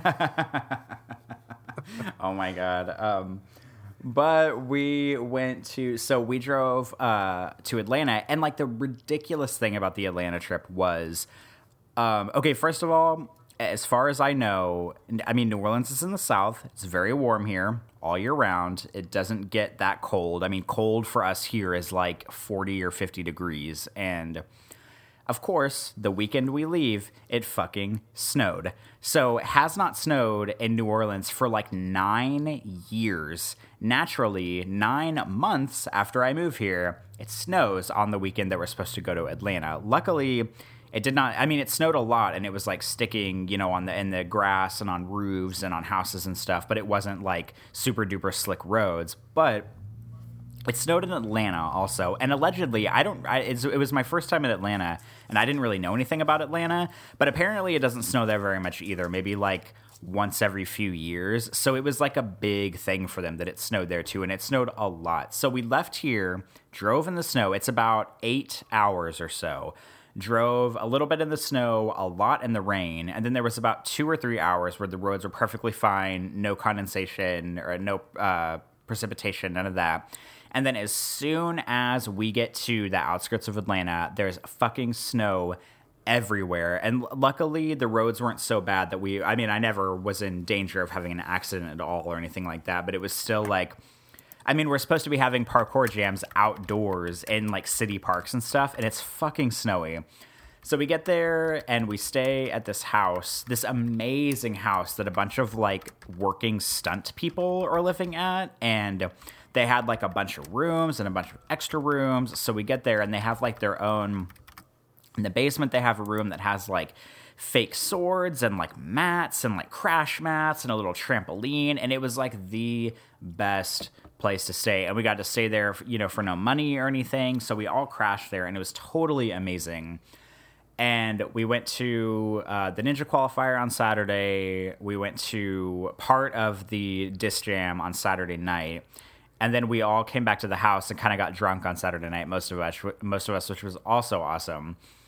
And I took a bunch of pictures all weekend. I took like probably like seventeen. Uh, what was my final count? I wrote it down. It was like seventeen hundred and seventy pictures or something like that.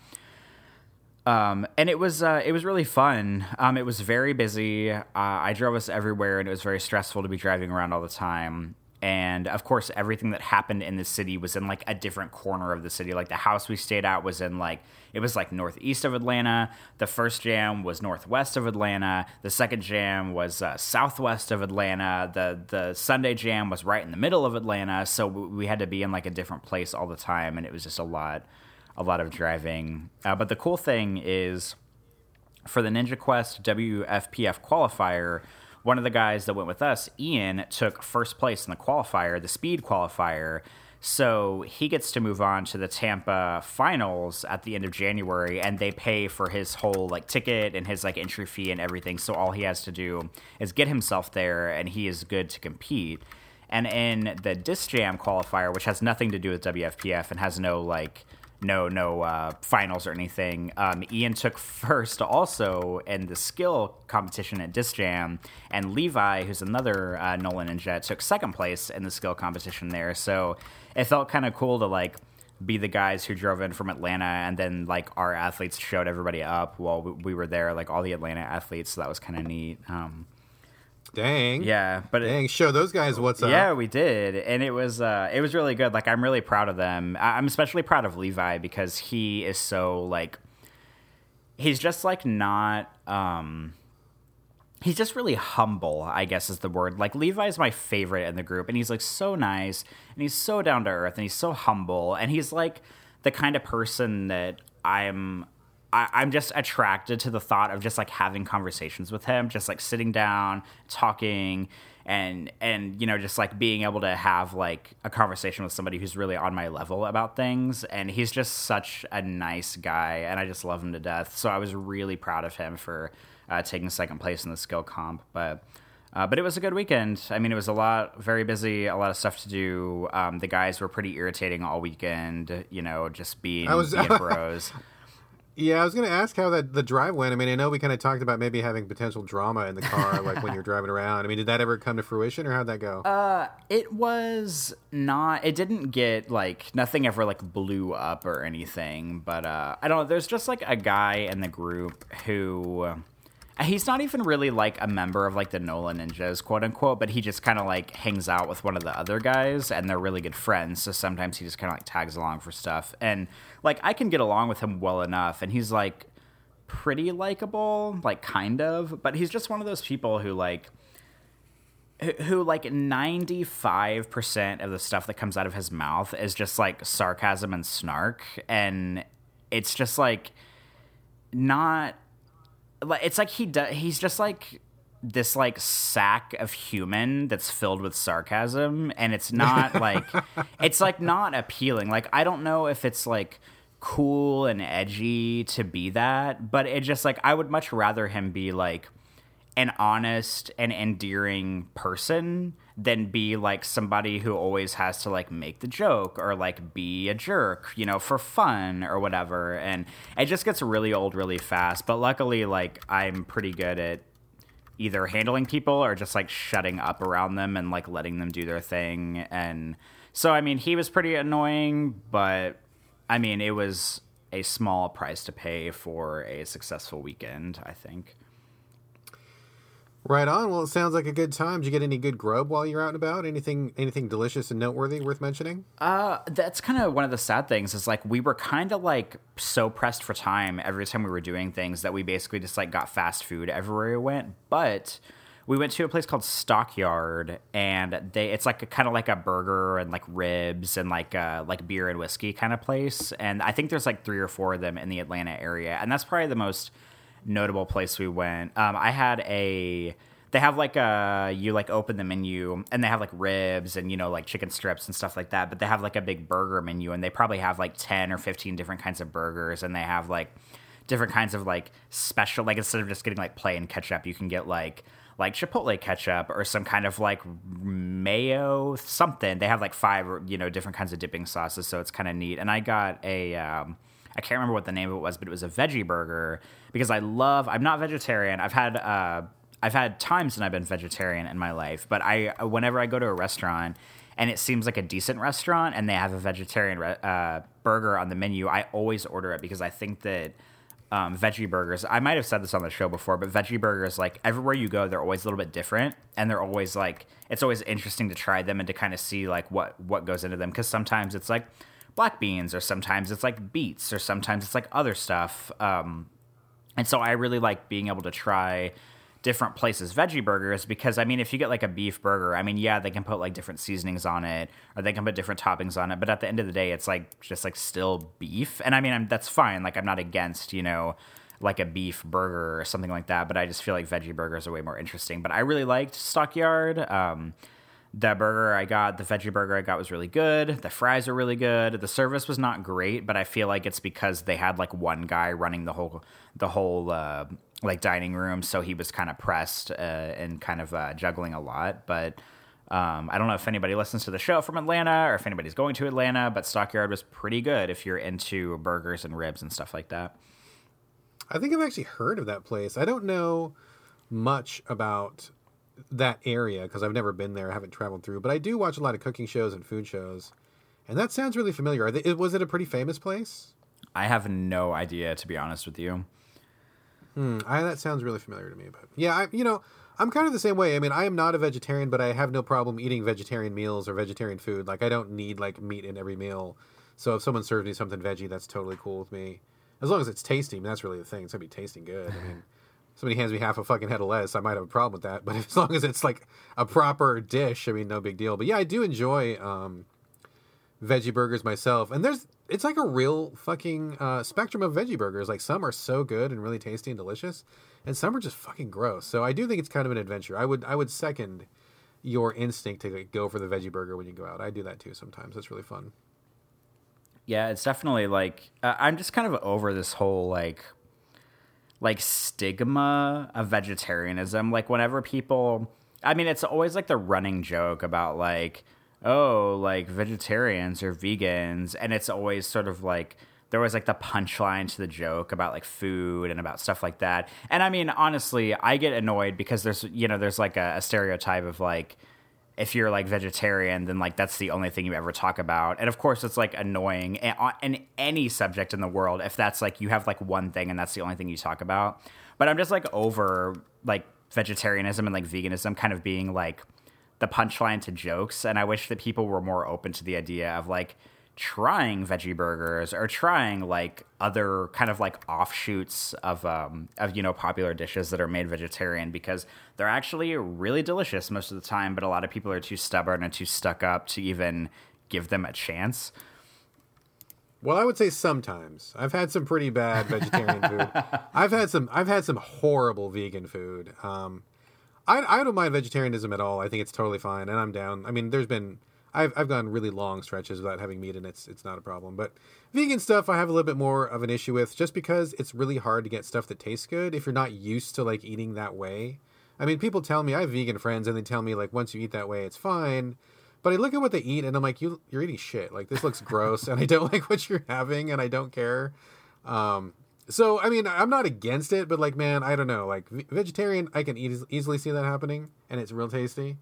But vegan stuff, I'm like, uh, it takes a really talented chef to cook some vegan stuff. And if there, if there's anybody listening uh, to this and is screaming at, at your radio or your, your podcast device, or your computer right now, um, I mean, feel free to reach out and like let us know like a really good vegan recipe. I would love to like get a good one and make it, and then I will report back. Like I'm totally open to it. I'm not against it, but I, I've had way more success eating vegetarian than vegan. So I don't know. Anyway, that's uh, I guess neither here nor there. And uh, what else, I guess. anyway, anything else from you, man? Uh, I think that's it. Uh, going out of New Orleans tonight, Atlanta trip. Um, that has been filling my time lately. But what is going on with you? Dude, nothing. Not much. I've been. Um, that is I. That is a lie, and I know it, Brad. I can't believe you would say that on air. Oh man, I mean, I got stuff to talk about, like for the video game portion of the show. I got a whole list of just rando topics which we can talk about. But like personal wise, like literally not much. I've been working a ton. Um, it looks like the contract. I mean, longtime listeners of the show or frequent listeners of the show will know that I have recently switched. I was working a really, really early morning schedule where I was getting up at like uh, you know, three and four o'clock in the morning, and then going to bed at like eight o'clock at night, which is really bizarre for me because I'm usually a night owl. Uh, I got a contract recently that would switch me back to doing nights, and so I had to like readjust my body again to go back to nights, which is kind of more difficult than you would think. Um, I don't know if it's age or just I just got really in the groove of doing the morning thing, but um, I've been doing that for like the last couple months and then all of a sudden they're like oh yeah hey this is done. We're not going to continue the contract. And i'm like oh fuck. I just totally like rearranged my entire life to do this and now it's going to end like on january 1st so we did some negotiations and i have to say that my wife gina was really instrumental in those negotiations. She is um you know like you just look at her or she she pretends to be like this humble homeschool mom right? Like she's very very subdued very quiet you know unassuming um but underneath that calm exterior, she is powerhouse. Uh, she got in and did some, because she uh, she used to be in the same line of work as I uh, as I am, before she became like a full time uh, homeschool mom. So she knows all about what I do and et cetera, et cetera. And uh, she came in to help me out with some negotiations, and she was just like amazing, like really well put together, in control, kind of like you know leading a meeting, talking about you know potential outcomes and you know how much money things were, and you know how to source things, and you know I don't want to get too businessy, but she uh she kicked some ass, and they extended the contract um, for now, and potentially indefinitely. So, I mean, and that was really all because of her. Like, if she hadn't stood up and kind of taken control of that meeting, it would have been over. And then, I mean, you know, not like that would be the end of of life. I mean, I, you know, I.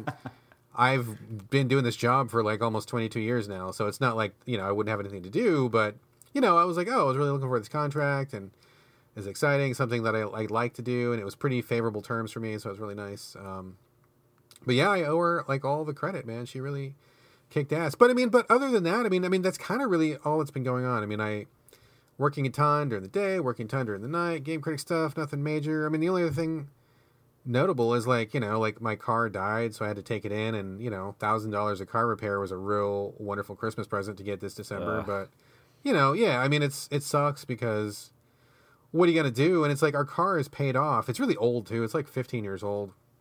Um, but it still runs. I mean, it still runs fine. It's given us very few problems, and this is like one of the first times that it's really um, needed to go in for some work. I mean, we do all the maintenance and stuff, so we take good care of it.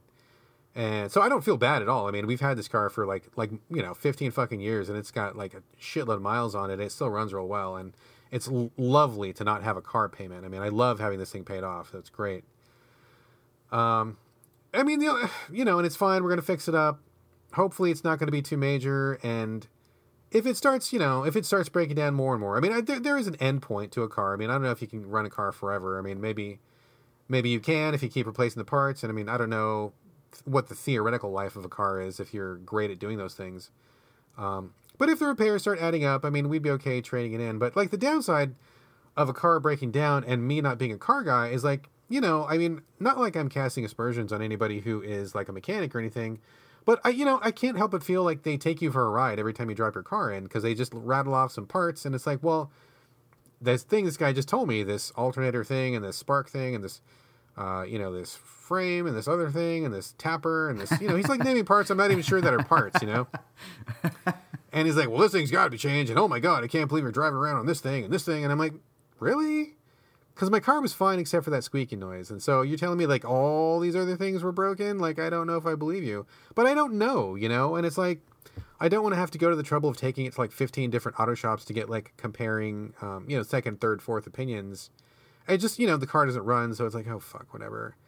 So I feel like they're kind of taking me for a ride, but I, you know we haven't put a lot of money into it, which is great because it's been running really well, and uh, you know hopefully we'll get that back. And we're kind of doing the single car thing for now where oh where are you going? Where am i going? Oh let's let me get a ride. Oh no let me get the bus. What's going on? You know it's kind of a hassle but i mean other than that dude like not much. I mean really not much has been going on just been working working working. So um i i mean i don't really have much else to say i'm going to save most of my juice for the game portion of the show because i do have quite a lot to say there and we may have kind of a ramble um i got a whole list of stuff i don't know if we recorded this or not but did I talk about this already? I mentioned this already, right? I had a whole list of random stuff. I said this, right?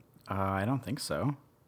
Oh, okay. Yeah, I got a whole list of random stuff that I want to just get off my plate because I keep a list of topics to talk about in the show for like for when I'm out and about, and I'm like, oh, we should talk about this, or oh, we should talk about that. So I like I keep a list, and my list is getting too full now. I need to I need to just get some of this stuff off the list. So we're gonna do some rando stuff when we get to the game section. So I'm gonna I'm gonna save all my uh, mojo for that.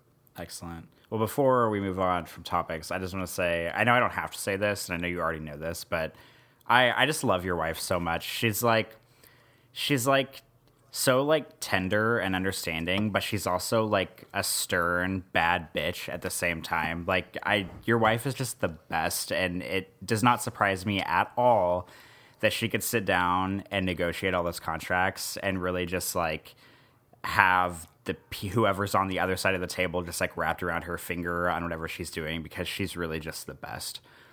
Oh, she's fantastic. My wife is the best. I am the luckiest guy in the world to be married to her, and I'm just really, really thankful that we got together and we got married. I mean, it was a long, tortuous road to get to the point at which I did meet her because I had some sh- I had some shit go down in my life. But uh, I wouldn't change a thing because it led me to her, and I really love where I'm at. And she is just like she's the absolute, absolute best. Um, she is the perfect, perfect lady, and I am the luckiest dude on earth for sure. So yes, I agree. She is the best. cool. Well, uh, is that that it for banter then? I think that's it for banter, man. Let's talk about some games, dude. Dude, let's talk about some games.